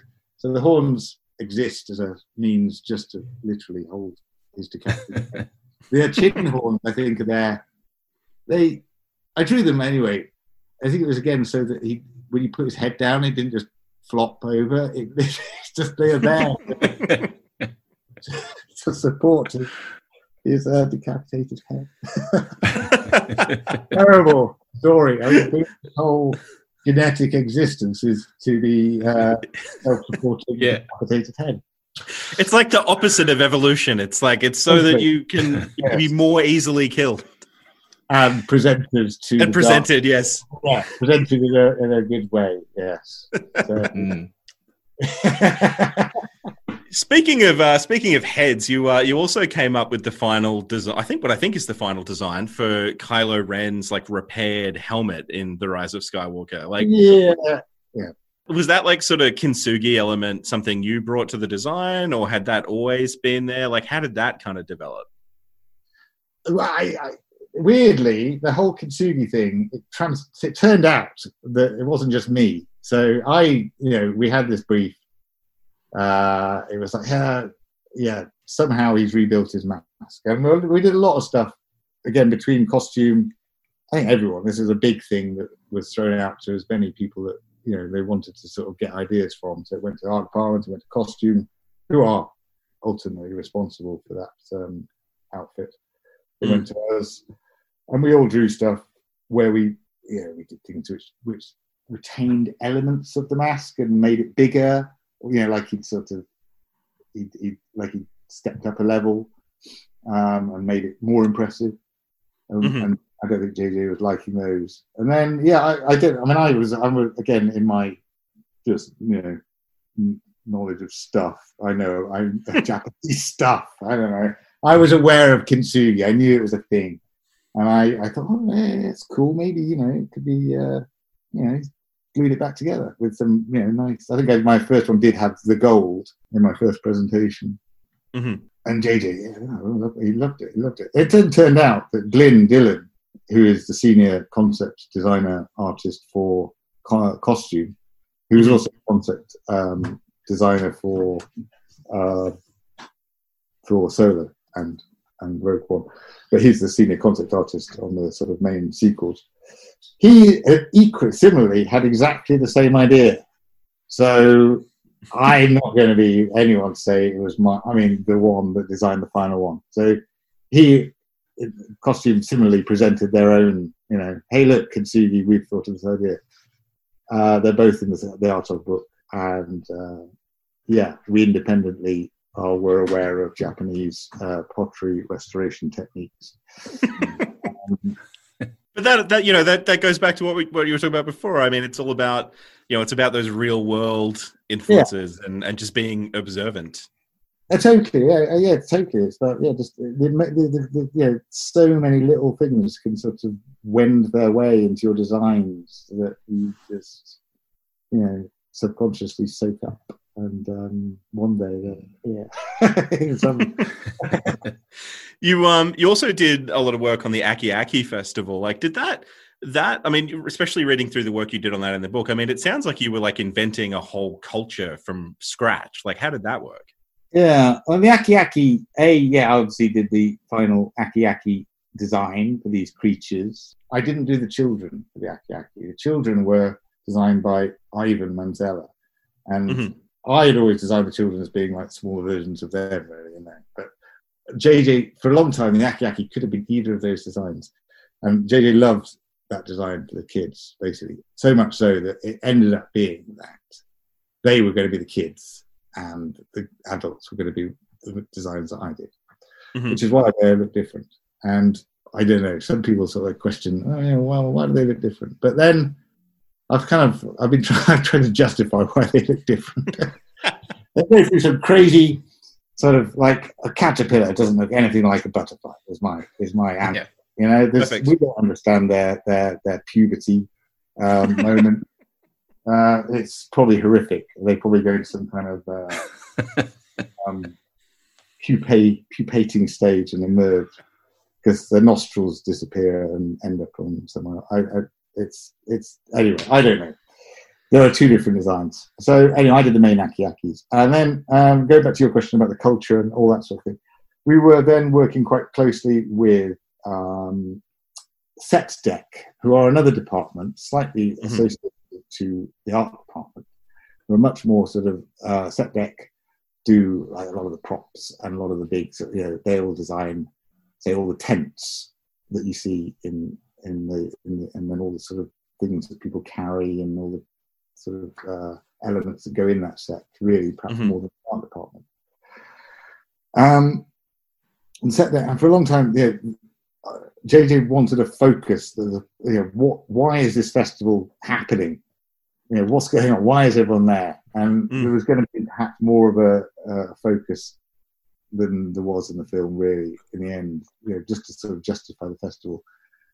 And we went through a lot of ideas, uh, presenting ideas that perhaps they could be, you know, there could be a, some kind of deity that, you know, there would be, it would be a festival aimed at a certain god Mhm. and what that God do. So we had something well, desert, I don't know, water, fire, the harvest. You sort of look at all these other things which you know about. Um, you know about sort of religious festivals in you know on Earth basically, and what what, what matters to people is, is sort of fertility and and and thankfulness and and water and good harvests, those sort of basic things. So yeah, looking at those and just sort of again drawing ideas for gods based on yeah different religions and how they interpret gods. A lot of Hindu influences and stuff I was doing. But then Set Dec also wanted they, they needed to be able to create um, sort of uh, cultural items that were made in that culture. so, like you'd have, so you end up drawing ideas for how you know an akiaki. You know, and here's an, an anatomical version of akiaki, but here's a sort of ethnic their version, like of their ethnic art interpretation, mm. as a sculpture or, a, or as a painting or something like that, which is also very interesting. You get to play with different mm. styles. So again, there are other things like uh, I think I drew things with. There, were, there was this idea. It's not my idea. They wanted this idea of a big statue. A lot of us drew lots of big statues of akiakis or gods with ideas of the sun shining on a certain spot uh, in the year, sort of an equinox sort of thing, like Stonehenge. You know, mm-hmm. just throwing ideas at them. Yeah, I don't know where it really went in the end. I think in the end they just sort of dialed it back and uh, there is evidence of it though in the film. There is some. There is some kind of. There is a story. Uh, there is actually the, the puppet show. The puppet mm. show was a story which we which we mapped out. I think one of our puppeteers wrote it, and it's all about the cycle of. Oh, I wish I could remember that. Maybe I'll Instagram it one day. I don't know. Um, so there's this this the the the this, the fire and the sun are sort of interrelated. You see a shot in the film where quite early on where you, where the camera uh, dollies up off a big fire pit. And you see one of the Akiaki throw this little uh, sort of votive corn doll into mm-hmm. corn dolls are really popular. The JJ really wanted these corn dolls, and then you see uh, you see one throw this little corn doll effigy into the fire, and that's this sort of um, it's a symbolic sacrifice, I suppose. They're throwing themselves into the fire, and there's, similarly in the in the puppet show is that it's it's one of their like biblical stories in that you've got this big fire, the sun rises, mm. you see this god who's like a snake going through the sky as a puppet, and they throw these little effigies into the fire pit. They're kind of repeating what's going on in the actual festival, uh, and it's all there. We shot this whole thing, um, so there is a story, and I think I did storyboarding. Uh, again, I think there's a hmm. storyboard over in the um, in the art of book. You can mm. see the story and interpret it as you will. the uh, that festival scene was the, the scene in which you got to do your cameo as uh, Zutton. Well, Zutton, yeah, which is yeah. I, I, I did spot him. I did my best. he just there, barely there. If you know where to look, you can see him. Um, mm-hmm. Yeah, there was an idea I think where they were going to do perhaps a little more on on Tatooine than they did, which is why I, yeah, I think Tatooine they changed and it became the scene that it is at the end. But they may have had this idea that it would have been a little bit more on Tatooine, where you saw a little bit more of the like you see the Jawas at the mm-hmm. end of the film. Uh, they were thinking, oh, maybe we could see uh, you know some sand people, we could see whatever. And I said, oh, I think I, I I sent an email to JJ saying, "Can we have Zooton, please?" um, or Snaggletooth, as I said. You know, yes. Snaggletooth. I, I, I kind of have this kind of affection for Snaggletooth, and he said, "Yeah, yeah, yeah, sure. whatever." I don't think he reminded that much. And then, and then, as we got closer to it, I think I said to Neal, "Can I be Zoot? Can I be in it?" Because I was going, because I, I don't normally get to go on the shoots because we normally, I don't, yeah, the when you're on set, it's not my role. I'm, like, my job's done. We're mm. moving on to the next job. But we we, we had so much to do in in Jordan with you know hundreds and hundreds of these extras. So we needed it was all hands on deck. We needed as many people there. So when I went out there, as much as I was art directing some of the things I'd done, I was equally helping people get dressed in the morning with all the dresses. I was helping people keep cool. We've got these big fans, which you know, like leaf blowers, which we poke up their masks, giving people water, you know, pitching in. Really, you just needed everybody to be there. Mm. Um, and as I was going, I did say, look, you know, can I be Zoot? The, the head, quite frankly, would have fitted anyone. It wasn't, wasn't specific to anyone's. Uh, a lot of the, the, things we make are very specific. They've got internally these sorts of uh, casts which fit very snugly over people's heads and all the mechanicals and stuff like that. So mm-hmm. really, a lot of the characters can only be played by very specific people because they're made for them. Mm. Whereas a lot of the background ones, like Zutton, it's just a head, empty. It's like hollow.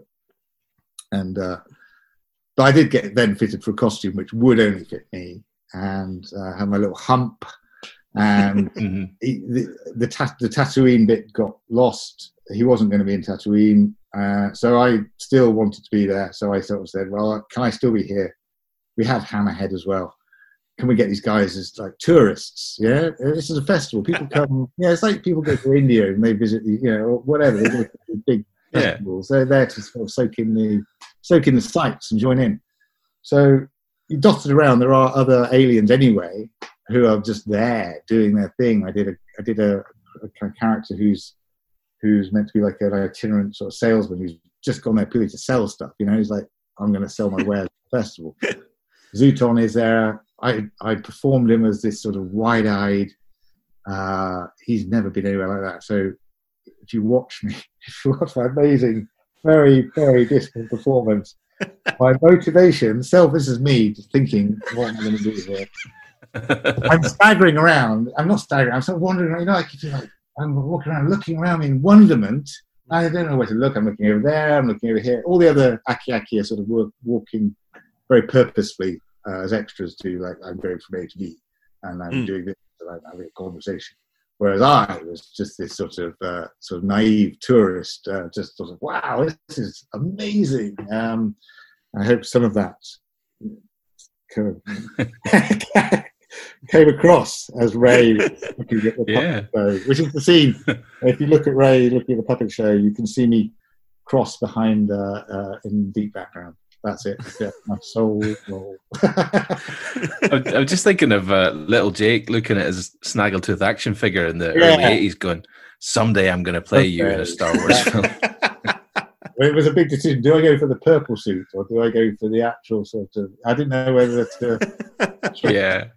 Or is it? Is it? Is it? Yeah, the one that's in the film. You know, in the actual. We went for the uh, the film version. Yeah. I was a. Tra- I was yeah, star. It could be the purple suit. I don't know. Anyway. anyway. Yeah. I mean, that's a character you obviously love. Like, what? Are, which of your own designs kind of feels most personal to to you? Uh, uh, well, I mean, things like is it, I mean, obviously personal. I, obviously, I've had a big hand in BB-8 and D-O, but uh, they also have their roots in in a lot of other people's um, input. And uh, but something I say like the Porgs, I feel very attached to because literally they, they came out of my head, and and the Rey Speeder, I feel very attached to because again, that's just it was it, it, something I feel I came very independently, so it's kind of mine. mine. Uh, they, they, they, uh, but yet they're big things. So I feel kind of I have uh, slightly more ownership, uh, and I'm very proud of them. So uh, I'm very pleased with those, and I think they particularly, I, you know, Rey Speeder, I'm pleased with. I feel it's just it has become iconic. It's it's Mm. a cool machine. Um, What were just quick, quickly on Rey's speeder? Like, obviously, it's I guess it's kind of unusual for like because you usually do sort of droids, creatures, etc. For you to do like a vehicle, like what what was kind of your process for Rey's speeder? Smart. Well, we were very, uh, Darren Gilford, who's the was the co-production designer um, along, uh, uh, on on Force Awakens.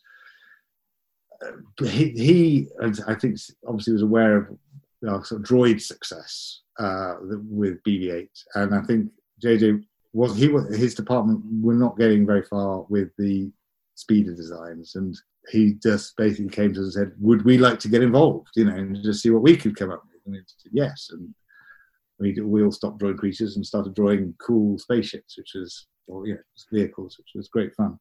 Mm. Um, so it was a really kind of great opportunity to sort of jump uh, jump onto onto that side of things for a bit. Yeah, I did dozens and dozens. Well, yeah, dozens of designs. A lot of. I was looking at Luke Speeder. I was looking at hot rods. I was looking at you know things that influenced. I knew that that were an influence to the original Star Wars. You know that whole American graffiti thing. Of You know, dune buggies and, and, and, trying to bring someone out into it. And then there's also this utilitarian factor. I did things that looked a bit like like uh, forward control trucks. like a Jeep forward control. Um, Mhm. And then I think I did a bunch of designs, uh, which were all very similar, but played on, you know, which were essentially the, the core idea for Rey's Speeder, which were, you know, it's this uh, Race Speed draws on a tractor, you know, like a agricultural, you know, those old school ones that with no cab. Mhm. With- Yeah. it's basically old Massey Fergusons. yeah, it's like an old school Yeah. tractor. Uh, that's really it. No wheels. just, you can make your own if you had one. Uh, it's a bit of that. I also love those sort of uh, 1930s, 20s sort of like racing the, the car. Those sort of um, Mercedes sort of uh, racing cars in the 30s, which were just like this long tube with a grill, beautiful grills at the front, and it's just a tube. And uh, they were sort of inspirational. Um, and again, I think a little bit of just thinking about Luke Luke's speeder, and uh, you know, again, there's this idea. I think I played. In fact, you just take Luke's speeder and you just turn it on its side. it's the similarities. it's a slab. I like the fact it's just a slab, and it's just a, it's a simple design. I think again that's what appealed. There were elements on it which we spent a long time. Like for instance, the saddle seat wasn't my idea. That came out of art department. They put that in. I'll grant them that. Um, um, yeah, I did this core design. The art department developed it immensely, and uh, we spent a long time. Uh, they they played with the scale, you know, with these big cutouts in the studio where this is just drawn on paper, where they could just size it up against a person and go, yeah, it's too big, too small. You know, there was half a dozen of those. We spent a long time just faffing around with those, you know, the little, there's these two little panel, the, the little sort of jet things at the front. Mhm. Yep. Again, when I drew it, I think I put on, on I'd originally drawn it with sort of uh, speeder bike vanes that stuck out, you know, on the speeder bike, and they would be sort of steering vanes. Well, I- yeah, I drew dozens of different ideas for things that would go there. things that go there, uh, totally inspired by it. If you look at the side of a space shuttle, I I've got this. I love the space shuttle. The space shuttle is this thing which I have. A, I remember the, when it took the first one, you know, launched in well, eighty-one, I think was it.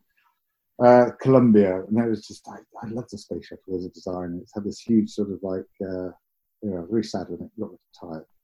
Don't know, I just love it. But those Mm. port, it's got these little steering, it's got these little uh, thruster ports on the side of the space shuttle at the back. Uh, exactly, totally ripped off those. To the same layout, love them, and they're just to the side of. Uh, and I think it's those little influences. Again, it's like you know, going back to the Star Wars design. You know, the guys working on Star Wars were all influenced by stuff that they grew up with. You know, in the fifties and sixties, and I suppose that's quite a nice little touch. This is a thing, a little uh, design element from something that I was in. You know, uh, it means something to me from the eighties. You know, when I was a kid. So it Hmm. has uh, parallels. Speaking of like you being a kid, I mean, isn't isn't uh, one of your designs also sort of inspired by by your child? Yes, my daughter. Yeah, she, she was. Yeah, oh, right. The character's called Orome Iselo, which is an anagram of her name, right? Which was amazing because. Uh, uh, what happened is, is that that that when I started, my daughter's just turned thirteen now, and she was seven, six or seven when I started on on um, on Force Awakens, and uh, she was really. uh, She, I'm not huge. She wasn't a huge Star Wars fan, but she liked, you know, she was aware of it, and she liked the fact that I was working on Star Wars, and she loved the fact I was designing aliens, and she'd every so often she'd draw me some aliens. Go, look, I've done a little alien. And I occasionally, if I thought they were like kind of cool, I'd take it to work and I'd redraw it in my, you know, like professional grown up style. uh, then I'd present it as a because I thought, you know, the, some of these are quite cool. You know, they're good ideas, and one of them I thought was cool was this one that got chosen, which was uh, again, if you look deep in my Instagram, there is a picture of it somewhere, or it's on something. It's on the it's on the internet. I think if you just type in Orome Azelo, you, you will see a little sketch that she did, which is simple as hell. I mean, it's just like a, a U shape, these horns and these big Mm. bug eyes and some pipes. And again, it's got this sort of very simple graphic. Um, you know, literally, she's the kid drawing the graphic version and I just added, added a bit of texture. Uh, so yeah, I think I presented that. Yeah, Rian he lost out on that design. He turned it down. It got quite high up in the the pyramid I told you about. It made the B list. I'd come home and Eloise, Eloise, it's made the B list. And she's like, and I say, don't get your hopes up there, okay? Don't get your hopes up. She's like, okay. She's very quite grounded, quite realistic. She understands that that it's never, you know, you can't, it's not, it's not a done deal. And then it's made the A list. Oh, yeah. Uh, this, is, this is solo, by the way. Rian had turned it down, as I say. He, he, he but solo, they picked it, and Mm. uh, solo. Oh no, so Rian had picked it. Then it got locked. Then it got dropped. And she's like, oh. And then it went solo. And I think, yeah, it's made the B list. Yeah. It's made the A list. Yeah. And then she's been chosen. Yeah. And she's very excited. Then they're sculpting it now, and uh, she's getting very, very excited. Still, don't count me out. Could never be in the film, which it really. Uh, uh, but nonetheless, nonetheless, I did then. It wasn't, you know, it got filmed. Emailed Pablo Hidalgo and I explained because quite often, I don't know if you if you if, if you look at the names given to a lot of uh, not a lot, some of the names in the in the in the uh, visual dictionary Mhm. of all these characters, they're not given during the filmmaking. They don't have names when they made, made the film. These background characters are sort of fleshed out, I think, afterwards by the Yeah. story. And they go on to be part of bigger stories if they're lucky, you know, like uh, Constable Zuvio. And he, he, anyway, so they're, they're- I think their characters then can be subsequently fleshed out. So I emailed, and and some of the names are often um, kind of like little anagrams or references to the performers or certain key members. So, like for instance, I think you know, like the stable, the, the boy that plays Broom Boy in uh, Yeah. Yeah. his character name. If you look at his character name, in is an anagram or loose anagram. They're not complete. They're loosely based on his real name. Yeah. Because Yeah, right. Film, right. So they give him a name afterwards, and it, uh, it went on the credits. This is kind of in thing, fun thing. I think they like to do. And I emailed Pablo and I said, "Here's a story. What I've just told you."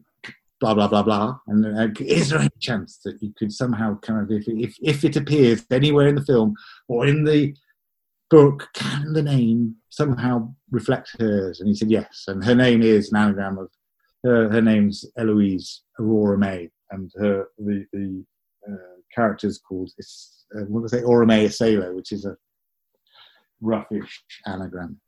And he does Yeah. up at the end of Solo. Yeah. Uh, and then yes, then he dies in the Mandalorian. Yeah.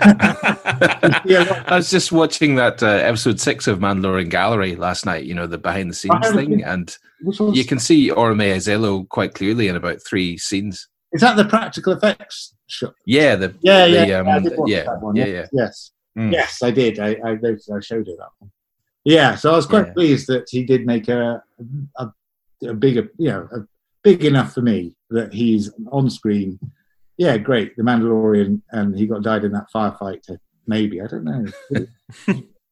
I think he did. Uh, Look, no, if there's nobody, they can always bring him back. You know how it. You know how it works. oh, his twin. His twin. Yeah, exactly, exactly. There's a whole species of him out there somewhere. Yeah. Yes. Um, yeah. So no, he was. I was great. Again, I think he was one. He is one of the ones that I have a huge personal attachment to, and, and Mm. proud of his existence and the story behind his existence. So yeah, he's cool. What's your What's your favorite Star Wars design that's not yours? Like either either from this sequel trilogy or from you know the earlier the earlier films. Uh, right. I think earlier films. I think I, I've always loved uh, Boushh. Hmm Yeah. Uh, I, I just love it. I think it's, uh, in fact, a and the fact it's Princess Leia underneath is just brilliant as well. Yeah, As a character, everything about it is cool. It's Princess Leia. I love the the design of the helmet. I love the colours of the helmet. I love the voice, the, the, scr- the sort of scrambled voice. I quite often get influenced by Boushh. I like. I also loved uh, Zuk- Zuckus and 4-LOM um, Mhm. because a 4-LOM was a brilliant. I love the design. And again, I kind of sometimes quite often do stuff which looks a bit like him. A bit like design. I think that's something cool. In fact, 4-LOM's eyes uh, influenced um, or may I say those eyes? I did something similar. Oh, there you go. 4-LOM's eyes, I think, were made out of crushed glass, but um, yeah, in reality, they sort of broken shards of glass to look like an insect. And I, we made Orome Sailor's eyes look like giant lumps of amber. They're actually cast in resin, like they're giant, like amber stone. Mm. I digress. Uh, why I like from 4-LOM, and I forget actually, 4-LOM's the robot. 4-LOM is like cool because he's like a protocol. I like the fact that he's like, you know, like uh, C3PO is like this. Uh, he's a human protocol droid. Yeah, he's hum- humanoid. hmm I think 4-LOM is like a whatever race Zuckus is. He's like there. He's kind of got a, he's kind of got a protocolish body, but a Yeah. yeah, his Yeah. body's very similar to 4-LOM. I think he's meant to be like. Yeah, I've never like I've never sort of put that together, but yeah, that that makes sense. I think there's some relationship between the two. Maybe they're from the same world. You know, maybe they're not mates. they certainly have a, there's some heritage. So I hmm. liked. I've always liked those two. Uh, I love Jawas. I love the Sandcrawler. You know, Jawas just amazingly simple design, um, and, and the Sand people and all that. They're brilliant. Um, the new films. Uh, what I like, I, I think if I, I, I love two tubes. I think what Luke did Mm. Yeah. I love two tubes. Um, you know, sort of slightly jealous of, of, of that one. and he looks cool, and he's yeah. I like two tubes a lot. Your um your own Lucasfilm contract ended after five years in in 2018, but I mean I can't imagine based on all the great concepts we've just talked about that they wouldn't want you to come back and do stuff for future films. I mean, do you think there's more Star Wars in your future? Is there any Star Wars in me? I think is the question.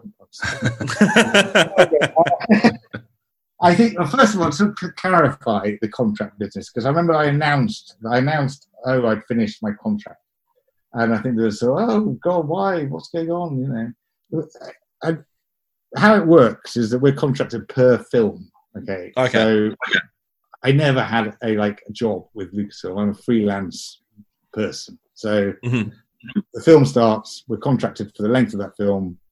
Our contract ends, and it just so happens that mainly I'd say 80% of the last five years, or the five years between 2013 and 2019, 80% of that time was, you know, I was on a Lucasfilm film under their contract. And come the end of uh, Rise of Skywalker, that was my time done. And I think perhaps the uh, understanding of contracts was not fully understood. Uh, it's only for that film, but yeah, yeah, that represented my final film. I think Mm. we we done the, the three sequels and the two spin-offs, and I wasn't really sure what was going to happen next. Job done, I said. So that's yeah, that was that's my relationship, you know, with working for Lucasfilm, and that's how everybody working really generally on the films works. You're just on a on a per film contract for the duration. Mhm. Uh, yeah, there's stuff potentially happening. I mean, we already started. You know, they. I know that that they they they've got these live action uh, aside from Mandalorian, other live action things in in the you know offing. We made a start on the Cassian Andor thing. I was sort of involved in that just before everything stopped. You know, COVID nineteen Mhm. has put a stop to literally everything. So yeah, I was involved. You know, last year I did a lot of other things, storyboards and other design projects, but earlier this year went back onto you know a bit. No, it's not as biggest thing as you know working on the films, so it wasn't ever going to sort of do this big job. But I was certainly working on some key characters for that. Um, because I'm in the middle of doing it when when we stopped. and uh, don't know what's happening. I can't. I have no idea what's happening yet. Mm. yeah. So they're itching to get going, but it's all Yeah. the uh, logistics of filmmaking and live action filmmaking is like, oh, goodness knows, goodness knows how it's going to work. So Yeah. yeah, Yeah. hopefully, hopefully there'll be some. I, I love to say it's been brilliant, and I, I, I, I hope they do ask me back, you know, for for other jobs. So it'd be great. Yeah. Just before we let you go, I mean, you, you briefly touched on this a second ago, but what have you kind of been working on since Star Wars? Like you've gotten up back into storyboarding, right, and doing some did, other things yeah. like that. Yeah, I did. Uh, well, storyboarding I've just done. I did last so autumn, uh, fall. which, um, uh, you're American. Uh, so like October through to December, I was working on Venom Two for Andy Serkis, um, doing storyboards for that, which was uh, really cool. I haven't, you know, I mean, I've done so many commercials boards, but few, only a few movies and small ones. So it was a really kind of great opportunity, I think, just to sort of get a crack at doing a proper, you know, storyboarding on a proper big Hollywood film, which was Yeah. uh, it, it was very interesting. You know, it's another process, it's another world entirely. You know, concepting has its it's so it's it's a lot more. There are different. There are just different things. I mean, storyboarding is intense. It's so it's very intense, very intense. and then I had been since just before Christmas working with Ben Wheatley on Tomb Raider Two, which he, which uh, I've known Ben since from going back to the crazy weird viral factory days of doing weird little funny films, and then Ben's gone on to do his own amazing things. Mm. So I stayed in touch, and then yeah, he's he, he's been involved in Tomb Raider, so I did a lot of that, which was I don't know again. In an ideal world, we'd be doing that now. You know, I might I'd have already checked off a bit of Star Wars, and I'd now back onto Tomb Raider two. But Mm. um, again, don't know what's going on. Uh, Yeah. I was doing a cool thing for a small robot. I was working with an augmented reality experience, which was going to be at the Science Museum and Natural History Museum this year. Uh, and last year, I, I was designing a robot would have been in this augmented reality experience. You'd have gone to the Science Museum and taken part in this experience, and there would have been the robots. Um, I have no idea. I mean, I was meant to go to South by Southwest to sort of help promote that this year, but that got cancelled, and Mm. No idea what the prognosis for that project is anymore. So I don't know. well, yeah, really. Everything's like, uh, yeah. Yeah, well, I mean, look. Hopefully, by the time people are listening to this in a few weeks, everything's. uh I mean, look, that's probably being a bit overly optimistic, but anyway, hopefully, at some point, all this stuff comes comes back Yeah. uh, comes back online. Yeah, Mm. yeah. I mean, I've been doing a lot of you know CG. I mean, yeah, I think there's a lot of CG stuff happening. So I'm, I've got you know commercial stuff doing. I don't know characters for CG related things. I think CG is going to be sort of a safer bet in some areas or helping out in some areas. So yeah, um, yeah, things are happening. But uh, yeah, we'll wait to hear about the film. project. Awesome. And uh, in the meantime, where can uh, where can people sort of find you on on the internet? I guess you're you're all over Instagram, obviously. Yeah, Instagram is like I think you know I tend to sort of like what if you go to Jake Lunt Davies, I tend to post. I like to post sort of quite regular little update. You know, like anything that's in the art book. Um, maybe I can post and add a little bit of extra information, you know, about some of those drawings, and then I'm posting. You know, in between, I'll post some of just my own stuff if that interests you. So it's like half and half. Uh, I've got a website, Jake, www.jakeland.com, which is like just a sprawling portfolio. It's it's it's a bit boring. I mean, I tend to send clients there to look at a specific job. Uh, Mhm. You know, hey, have you done a storyboard on this? Yeah, go to this page. It's it's it's a bit sprawling. Uh, I just started an ArtStation. I don't know why. I just thought maybe it might be useful. people do stuff on ArtStation. I thought, am I missing out on that? I don't know. uh, I, I, it's, it's interesting. I, perhaps on ArtStation, I'm posting more a choicer selection that is less. It's easier to sort of navigate than say Instagram. I don't know. It's very linear. You've got to go through time. Whereas Mm. ArtStation is a website, and you can just have a bunch of images. Perhaps if you want to see a select a nice selection.